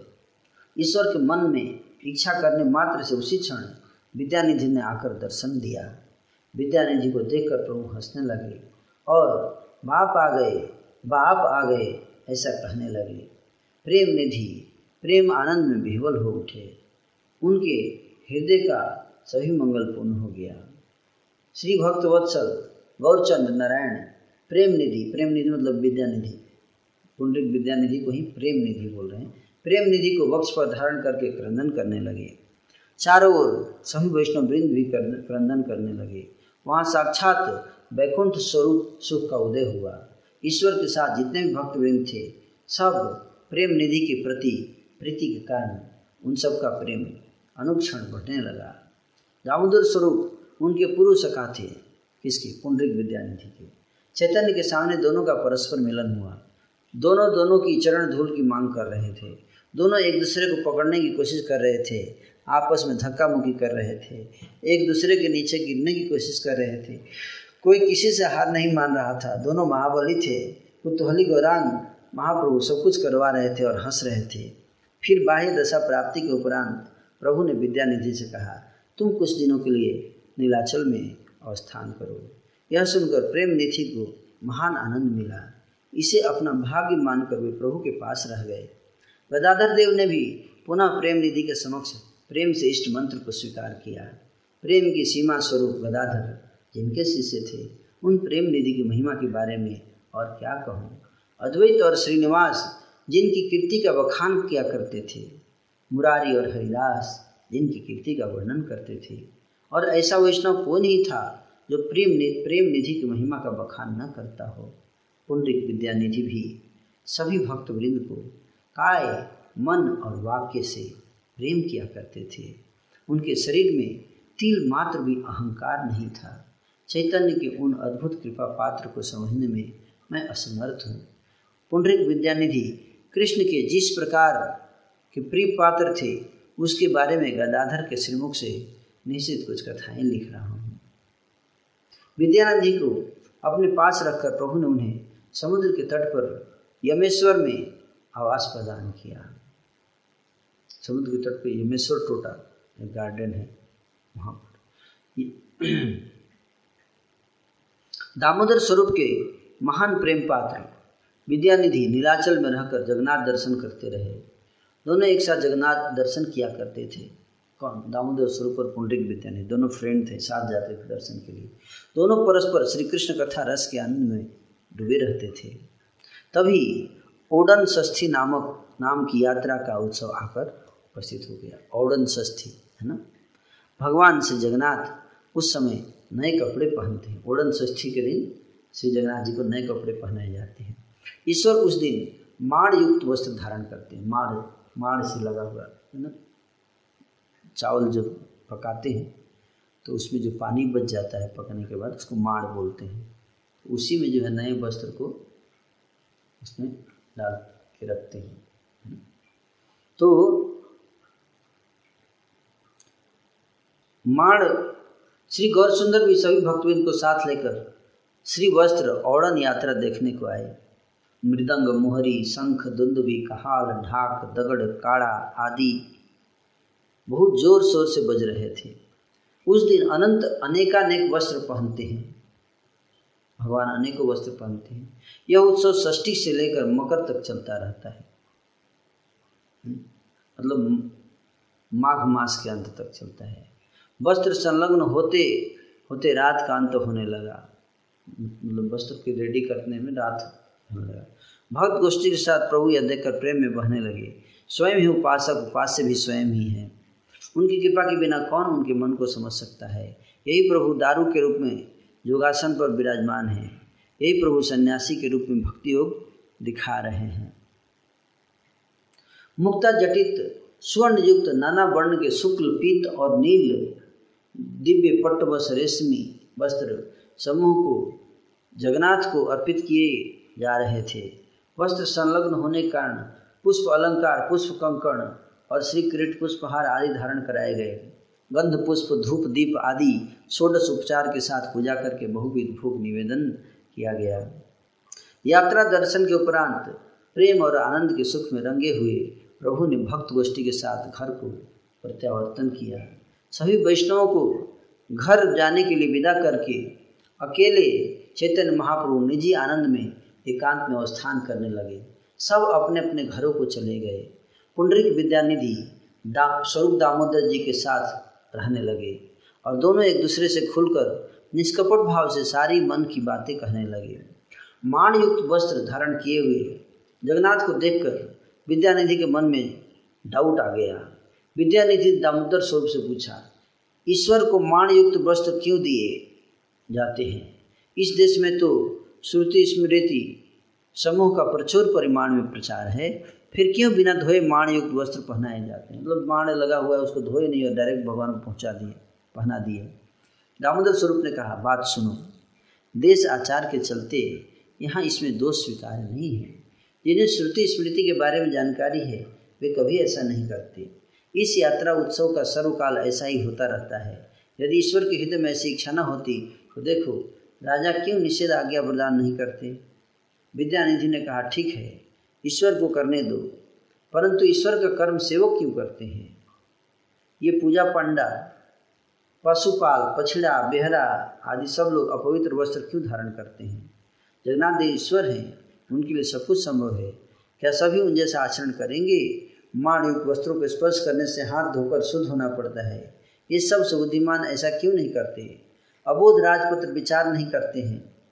राजपात्र, राजा भी माणयुक्त वस्त्र सिर पर धारण करते हैं।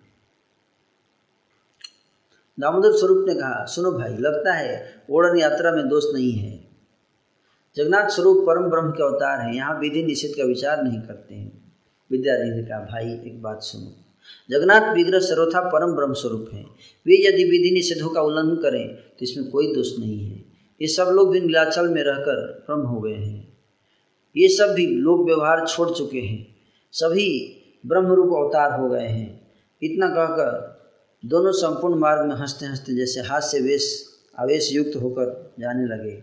दोनों सखा हाथों में हाथ डालकर हंस रहे थे। जगन्नाथ देव के सेवकों के आचरण पर दोषारोप भी कर रहे थे। सभी दासों का प्रभाव सिर्फ़ वे नहीं जानते थे। केवल कृष्ण जानते हैं कि किनमें कितना अनुराग है। कृष्ण अपने दासों को भ्रम में डाल देते हैं। पश्चात दैवान होकर भ्रम दूर भी करते हैं। प्रभु ने स्वयं विद्यानिधि को भ्रम में डाल दिया था। अब भ्रम को दूर करने की कृपा भी सुनिए इस प्रकार से रंग ढंग के साथ दोनों प्रिय सखा कृष्ण कार्य हेतु अपने अपने घर की ओर चल पड़े। भिक्षा के उपरांत दोनों गौरांग के पास चले आए। प्रभु के पास आकर सभी सो गए। श्री चैत, प्रभु श्री चैतन्य गोसाई सब कुछ जानते थे। जगन्नाथ के रूप में प्रभु स्वप्न में उनके पास गए। विद्यानिधि महाशय ने स्वप्न में देखा कि जगन्नाथ, बलराम दोनों का शुभ आगमन हुआ है। विद्यानिधि ने देखा कि क्रोध रूप जगन्नाथ स्वयं उन्हें पकड़कर उनके मुख पर थप्पड़ मार रहे थे। सोते समय सपने में क्या देख रहे हैं जगन्नाथ बड़े क्रोधित हैं और थप्पड़ मार रहे थे। दोनों भाई मिलकर उनके दोनों गालों पर थप्पड़ लगा रहे थे। किसके गालों पर? पुंडरिक विद्यानिधि थप्पड़ में इतना ज़ोर था कि फूले हुए गालों पर उंगली के निशान बन गए। दुखित विद्यानिधि हे कृष्ण, रक्षा करो कहने लगे। अपराध क्षमा करो, कृष्ण ऐसा कहकर चरणों में गिर पड़े। विद्यानिधि कहने लगे, हे स्वामी, किस अपराध के कारण मुझे मारते हो? प्रभु ने कहा, तेरे अपराधों का अंत नहीं है। मेरी और मेरे सेवकों की जाति नहीं है। इसलिए वैष्णव की जाति नहीं पूछना चाहिए, कौन सी जाति के हैं? बोले, मेरी जाति नहीं है। यहाँ रहकर तुम सब कुछ जान चुके हो। फिर जाति नाश कर देने वाले स्थान पर क्यों ठहरे हुए थे? जाति बचाकर तुम अपने घर को चले जाओ। मैंने यह यात्रा तय की है। इसमें भी तुम्हें अनाचार दिखाई दे रहा है। मुझे ब्रह्म के रूप में स्थापित करके भी तुमने माणयुक्त वस्त्र के प्रति दोष दृष्टि रखकर मेरे सेवकों की निंदा की है। मतलब उनके जगन्नाथ जी पसंद नहीं करते। अगर कोई भक्त उनकी सेवा कर रहा है, कोई उसकी निंदा करे, है ना? स्वप्न में विद्यानिधि मन से महाभयभीत होकर श्री चरणों पर सिर पटकते हुए रोने लगे। विद्यानिधि कहने लगे, हे प्रभु, मुझ पापिष्ट के सभी अपराध क्षमा कीजिए। मैं आपसे कह रहा हूँ, प्रभु, मैं हार मान चुका हूँ। मैं हार मान चुका हूँ। हे प्रभु, जिस मुख से मैंने आपके सेवकों की हँसी उड़ाई है। आपने मेरे उस मुख को भली भांति सजा प्रदान की है। आज का दिन मेरे लिए बहुत अच्छा है। मेरे लिए सुप्रभात का प्रभाव प्रादुर्भाव हुआ है। मेरे मुख और ललाट को श्रीहस्त का स्पर्श मिला है। श्री पुंडरिक प्रभु ने कहा, सेवक समझकर तुम पर अनुग्रह करने के लिए मैंने तुम्हें सजा प्रदान की है। स्वप्न में प्रेम निधि के प्रति प्रेम दृष्टि प्रदान पूर्वक दोनों भाई राम और हरि मंदिर में चले आए। स्वप्न देखने के उपरांत विद्यानिधि जाग उठे। फिर गालों पर थप्पड़ों के निशान देखकर वे हंसने लगे। श्री हस्त के थप्पड़ों से दोनों गाल फूल गए थे। यह देखकर प्रेम निधि ने कहा, बहुत अच्छा हुआ, बहुत अच्छा हुआ। अपराध के अनुसार मुझे सजा मिली है। अच्छा ही किया प्रभु ने, मुझे तो कम सजा मिली है। विद्यानिधि इस महिमा को देखिए देखिए। सेवक के प्रति प्रभु दया यही सीमा है। अपने पुत्र प्रद्युम्न को भी शिक्षा है तो प्रभु इस प्रकार थप्पड़ नहीं मारते, हैं? अपने प्रद्युम्न को भी नहीं मारते थप्पड़। जिन जान की रुक्मणी सत्यभामा आदि कितनी ही ईश्वरी है, उनको भी स्वप्न में सजा नहीं देते। अपराधी को प्रभु साक्षात ही मारते हैं। स्वप्न में प्रदान की गई कृपा अथवा सजा बाहर कभी दिखाई नहीं देती। स्वप्न में भले ही कोई दंडित होता है अथवा किसी को अर्थ की प्राप्ति होती है परंतु पुरुष के जग जाने पर उन सब का कुछ भी अस्तित्व नहीं रहता है। प्रभु स्वप्न में जिन्हें सजा अथवा कृपा प्रदान करते हैं, लोग जब जागने पर उसके साक्षात दर्शन करते हैं तो उन्हें उस बात की प्रतीति होती है। उनसे बढ़कर भगवान, भाग्यवान संसार में दूसरा नहीं है। प्रभु अभक्त जनों को स्वप्न में भी कुछ नहीं कहते। विचार पूर्वक यह सब साक्षात भाव में समझिए, है ना? तो ये कृपा जो है समझाने का विद्यानिधि को, पुंटिक विद्यानिधि को समझाया, सजा देकर, ये भगवान का प्रेम है। अभक्त जनों को भी, स्वप्न में भी ऐसा नहीं बोलते। विचार पूर्वक यह सब साक्षात भाव से समझिए।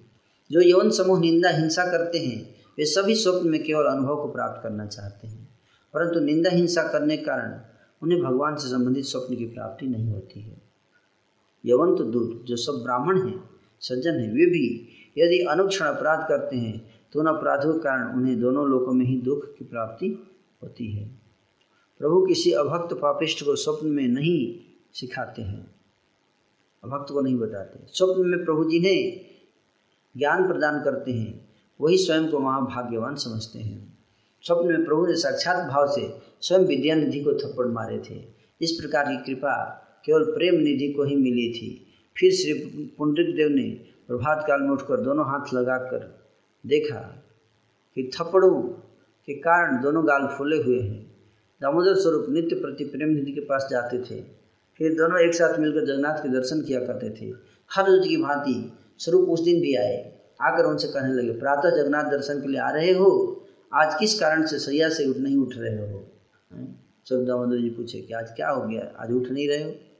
विद्यानंद जी कहा, भाई यहाँ आ जाओ। मेरे पास आकर बैठो, मैं सब बताऊँगा। दामोदर ने आकर देखा कि उनके दोनों गाल फूले हुए हैं और उन गालों पर जोरदार थप्पड़ों के निशान हैं।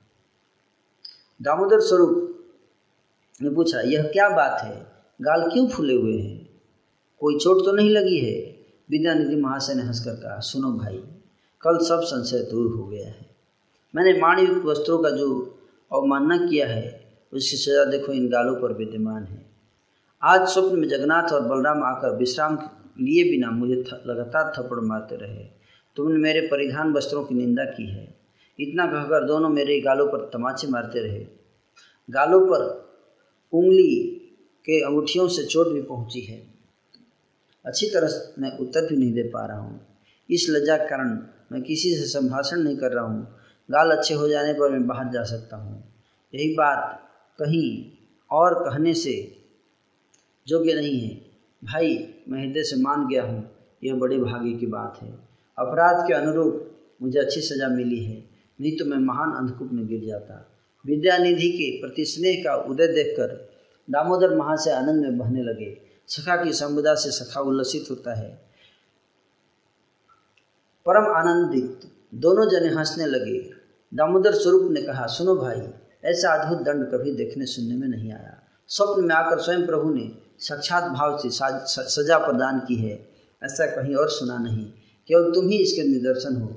इस प्रकार से दोनों सखा आनंद में बहने लगे। कृष्ण कथा के रस में दोनों को रात दिन का बोध नहीं रह गया था।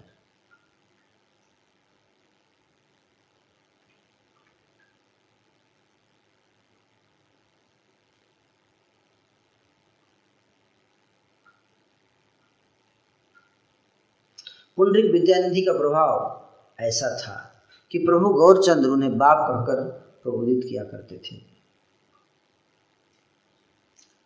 चरण स्पर्श हो जाने के भय से वे गंगा स्नान नहीं करते थे, केवल गंगा दर्शन करते थे एवं गंगा जल पीते थे।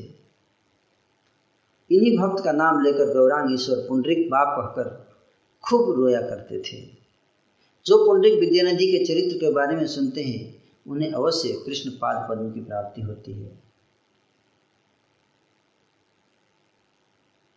न पुंडरिका विद्या निधिर प्रभाव। इहान से गौरचंद्र प्रभु बोले बाप। पादस्पर्श भएन करे न गङ्गा स्नान। सबे गङ्गा देखे न करे न जल पान। हे भक्तेर नाम लैया गौराङ्ग ईश्वर।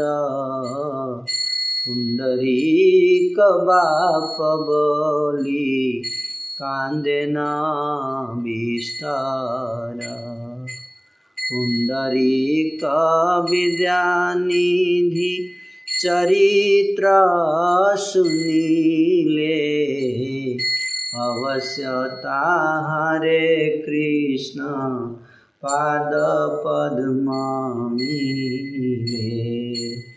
पादपद्मामीले पुण्डरीकविद्यानिधि चरित्र सुनिले।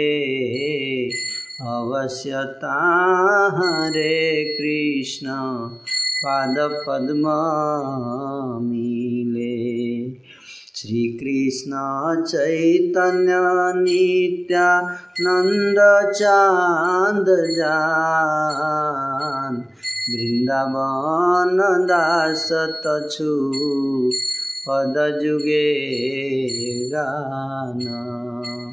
वृन्दावन दास तछु पदजुगे गान। वृन्दावन दासतछु। पदजुगे गानम् जय जय श्रीचैतन्य।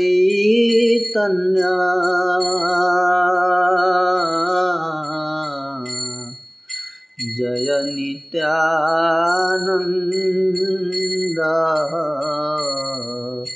जय द्वैत चन्द्र जय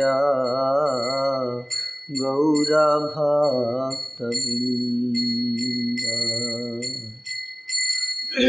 जय जय श्रीचैतन्य। जय नित्यानन्द। जय। द्वैत चन्द्र जय गौरभक्तवृन्द हरे कृष्णा हरे कृष्णा कृष्णा कृष्णा। हरे हरे हरे राम। हरे राम राम राम। हरे हरे हरे कृष्णा हरे कृष्णा, कृष्ण कृष्ण। हरे हरे हरे राम। हरे राम राम राम। हरे हरे। निताई गौराङ्ग निताई गौराङ्ग निताई गौराङ्ग गौरहरि निताई गौराङ्ग गौरहरि। निताई गौराङ्ग निताई गौराङ्ग निताई गौराङ्ग निताई गौराङ्ग निताई गौराङ्ग गौरहरि। निताई गौराङ्ग गौरहरि। निताई गौराङ्ग निताई गौराङ्ग निताई गौराङ्ग निताई गौराङ्ग निताई गौराङ्ग गौरहरि निताई गौराङ्ग गौरहरि हरि बोल।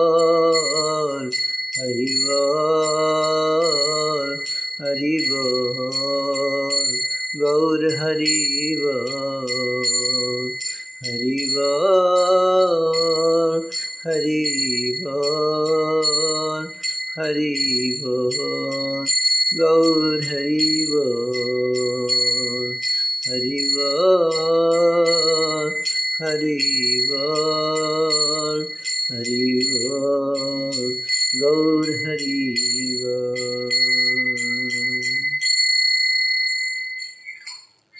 प्रकार से। श्री चैतन्य भागवत का दसम अध्याय समाप्त हुआ।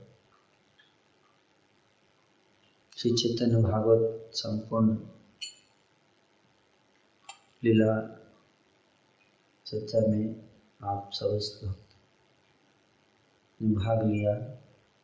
जो जो भक्त ने उत्साह बढ़ाया उन सारे भक्तों का मैं हार्दिक आभार व्यक्त करना चाहूँगा। श्री चैतन्य महाप्रभु की प्रेरणा से ही और उनके आशीर्वाद और कृपा से ही हम श्री चैतन्य भागवत को पूर्ण समाप्त, संपूर्ण कर पाए। विशेष रूप से धन्यवाद देना चाहूँगा श्री चंद्रकांत प्रभु जी का और उनके सारे परिवार के सदस्यों का, जिन्होंने प्रेरणा दिया। इस चैतन्य भागवत को प्रारंभ करने का और बड़े ही मनोयोग से इसको श्रवण भी किया।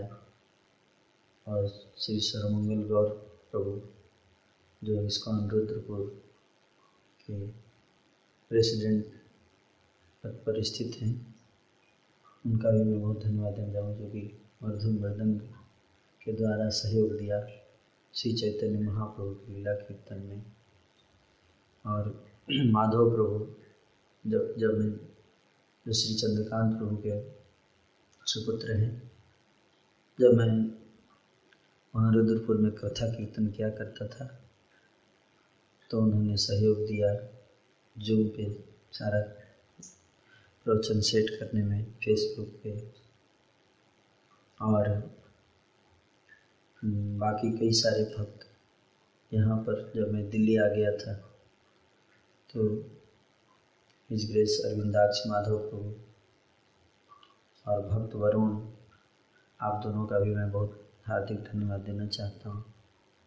बड़ी मधुर मृदंग और करताल बचाकर चैतन्य भागवत कथा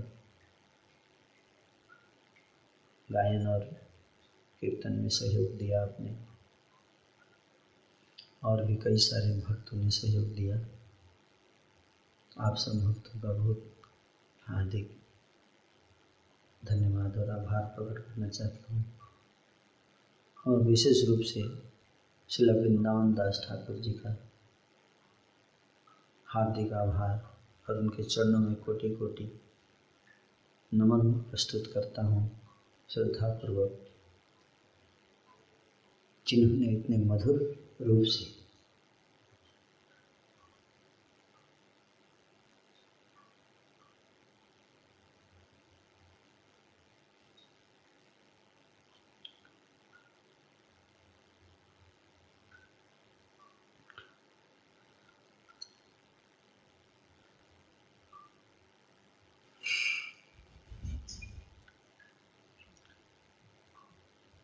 इतने इतने मधुर रूप से श्री गौरांग महाप्रभु की लीला को प्रस्तुत किया और श्री चैतन्य भागवत ग्रंथ को भी मैं हार्दिक सम्मान, श्रद्धा पूर्वक सम्मान प्रस्तुत करता हूँ, जो अपने आप में श्री चैतन्य महाप्रभु की लीला रस माधुरी को हमारे हृदय तक पहुँचाने में इतना कृपा कर रहे हैं। और शिल प्रभुपाद जी, जिनकी कृपा से आज सारे विश्व में श्री चैतन्य महाप्रभु महिमा का विस्तार हो रहा है। उन शिल प्रभुपाद और शिला गुरुदेव के सारे इस्कॉन के समस्त भक्त वृंद जिनकी कृपा से हमें इस रस का स्वादन करने का अवसर मिला। उन समस्त वैष्णवों को सत सत नमन करते हुए उनके चरणों में आज श्री चैतन्य भागवत ग्रंथ का समापन किया गया। श्री गौर सुंदर श्री श्री लीला तार मनोहर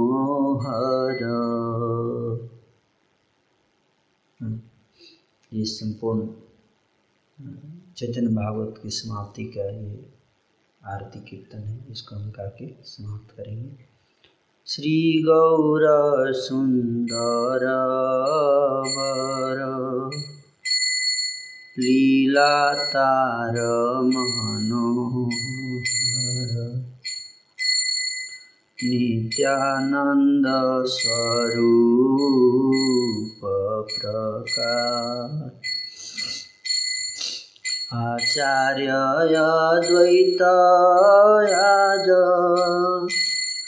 गदाधर शक्ति तार। पञ्चतत्त्वभक्त श्रीनिवास। पतितपावन श्रेष्ठ। श्रीगौरकिशोर पृष्ठ पतितजनेर तरगति। श्रीवासेरव्रात्रिसुता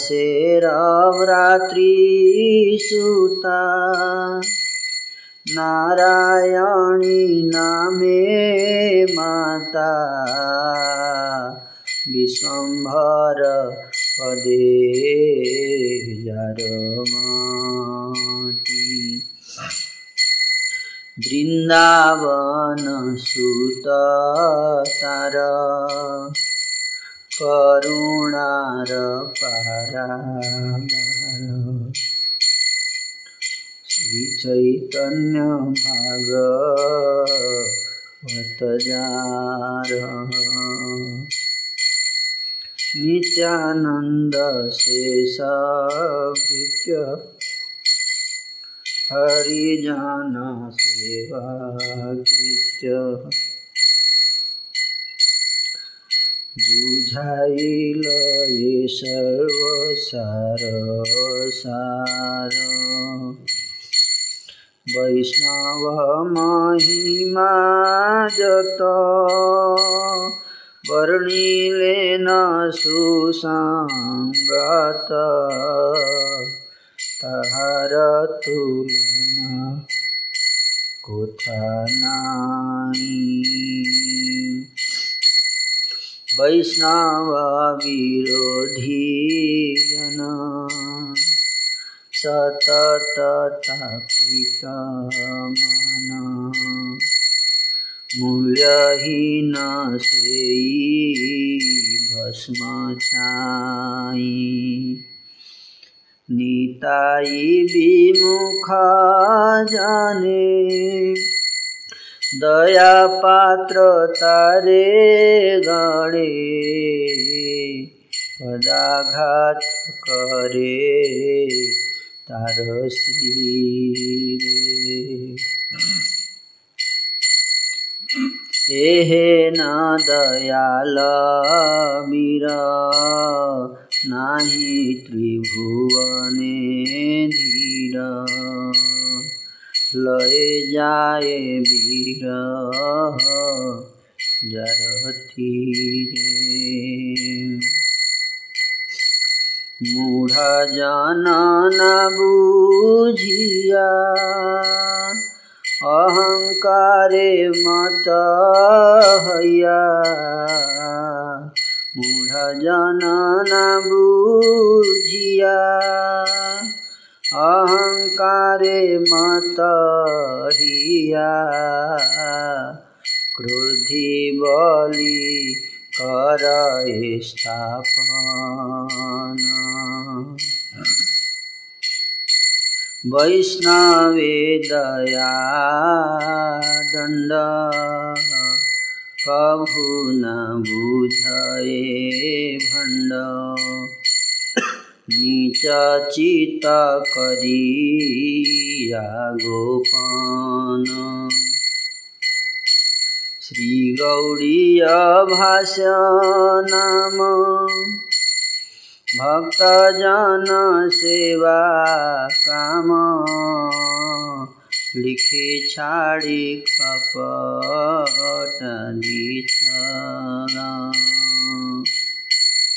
भागवत व्याख्या काले।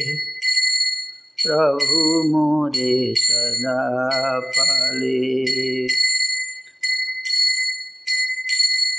चितदेयचो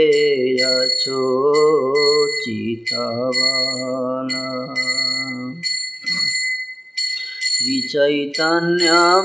श्रीचैतन्यभागवत ग्रन्थसुध भक्तिमता कहे सदा श्रीभक्तिविनोद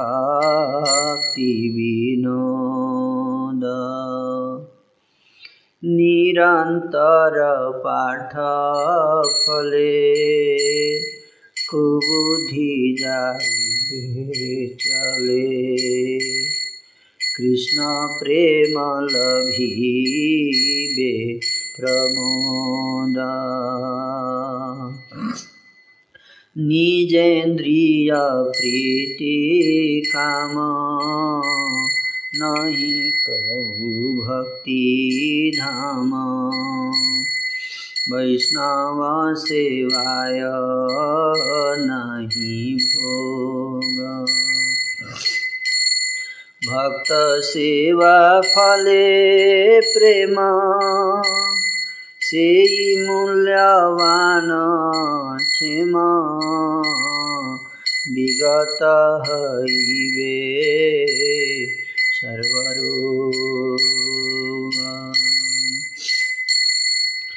लीन हईवार आस। चलिले कपट पास। दूरे जाबे सकाल मंगल।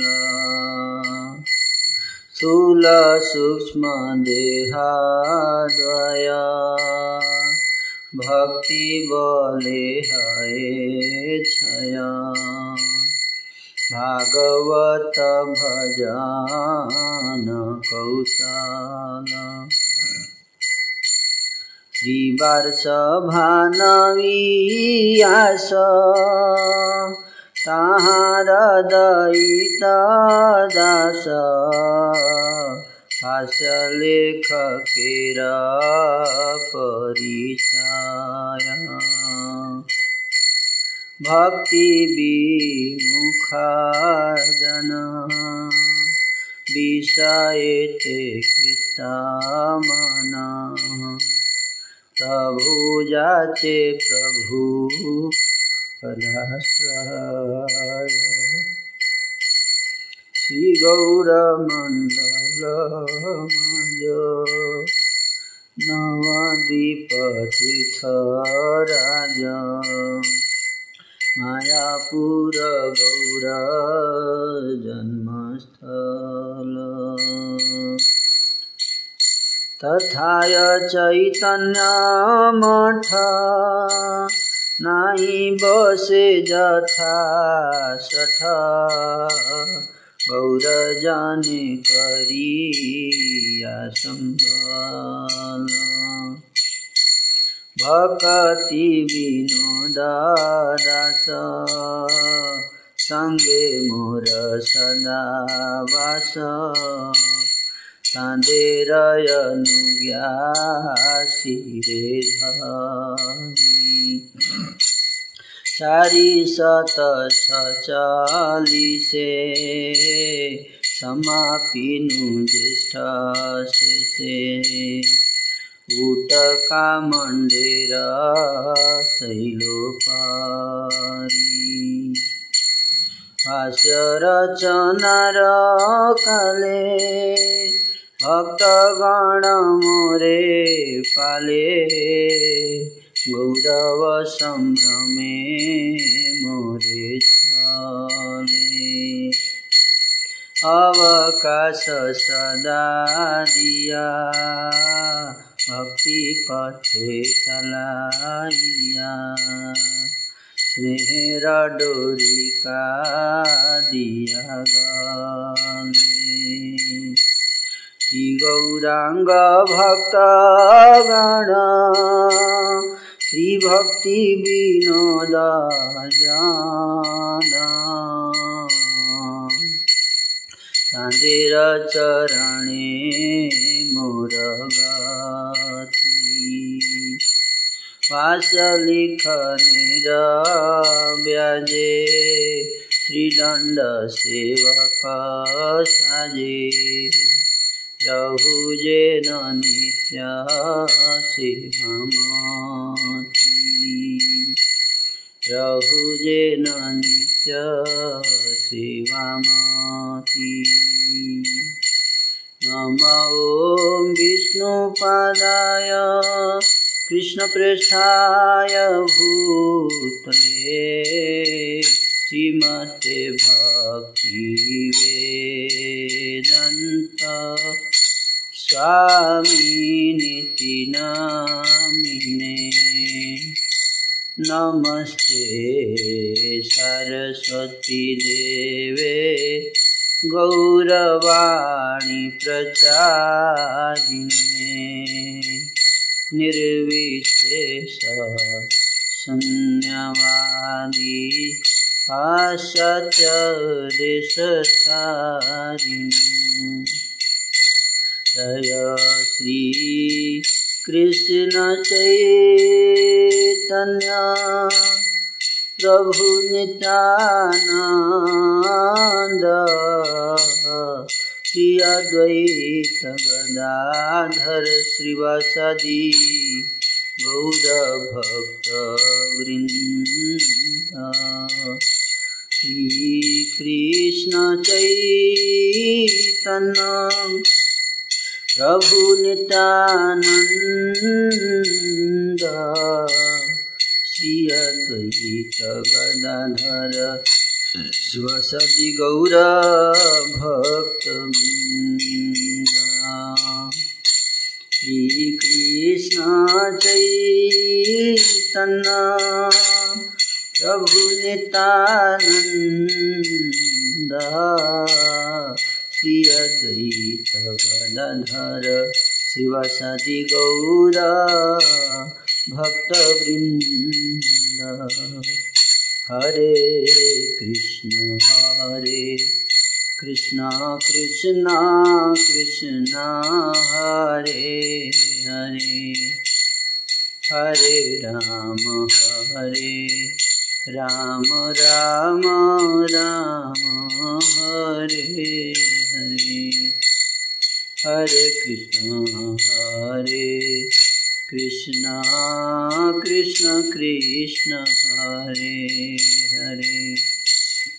हरे राम हरे राम राम राम, हरे हरे। हरे कृष्ण हरे कृष्ण। कृष्ण कृष्ण हरे हरे हरे राम हरे राम राम राम हरे हरे हरे कृष्ण हरे कृष्ण कृष्ण कृष्ण हरे हरे हरे राम हरे राम राम राम, हरे हरे। हरे कृष्ण हरे कृष्ण। कृष्ण कृष्ण, हरे हरे हरे राम हरे Ram. Ram Ram, Hare Hare. Hare Krishna, Hare Krishna, Krishna Krishna, Hare Hare. Hare Rama, Hare Rama, Rama Rama, Hare Hare Gaura Hari Bo, Hari Bo, Hari Bo, Gaura Hari Bo. हिताय गौरा हरि वो हरि हरि हरि हरि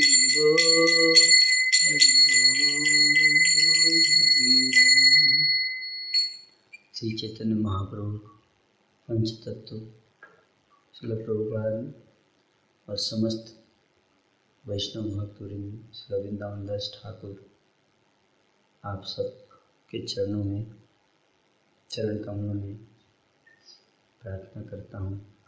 इस कथा के दौरान अगर मेरे कथा प्रस्तुति में कोई त्रुटि हो तो उस त्रुटि को क्षमा करें और अपने चरण कमलों में स्थान दें। हरे कृष्णा हरे कृष्णा। कृष्ण कृष्ण, हरे हरे। हरे राम हरे राम राम राम, हरे हरे। श्री वृंदावन दास श्री वृंदावन दास ठाकुर की जय श्री चैतन्य भागवत ग्रंथ की श्री निताई गौर प्रेमानंदे, हरि हरि बोल। जगत गुरु श्री प्रभुपाद की जय। अनंत कोटि वैष्णव वृंद की जय। गौर प्रेमानंदे, हरि।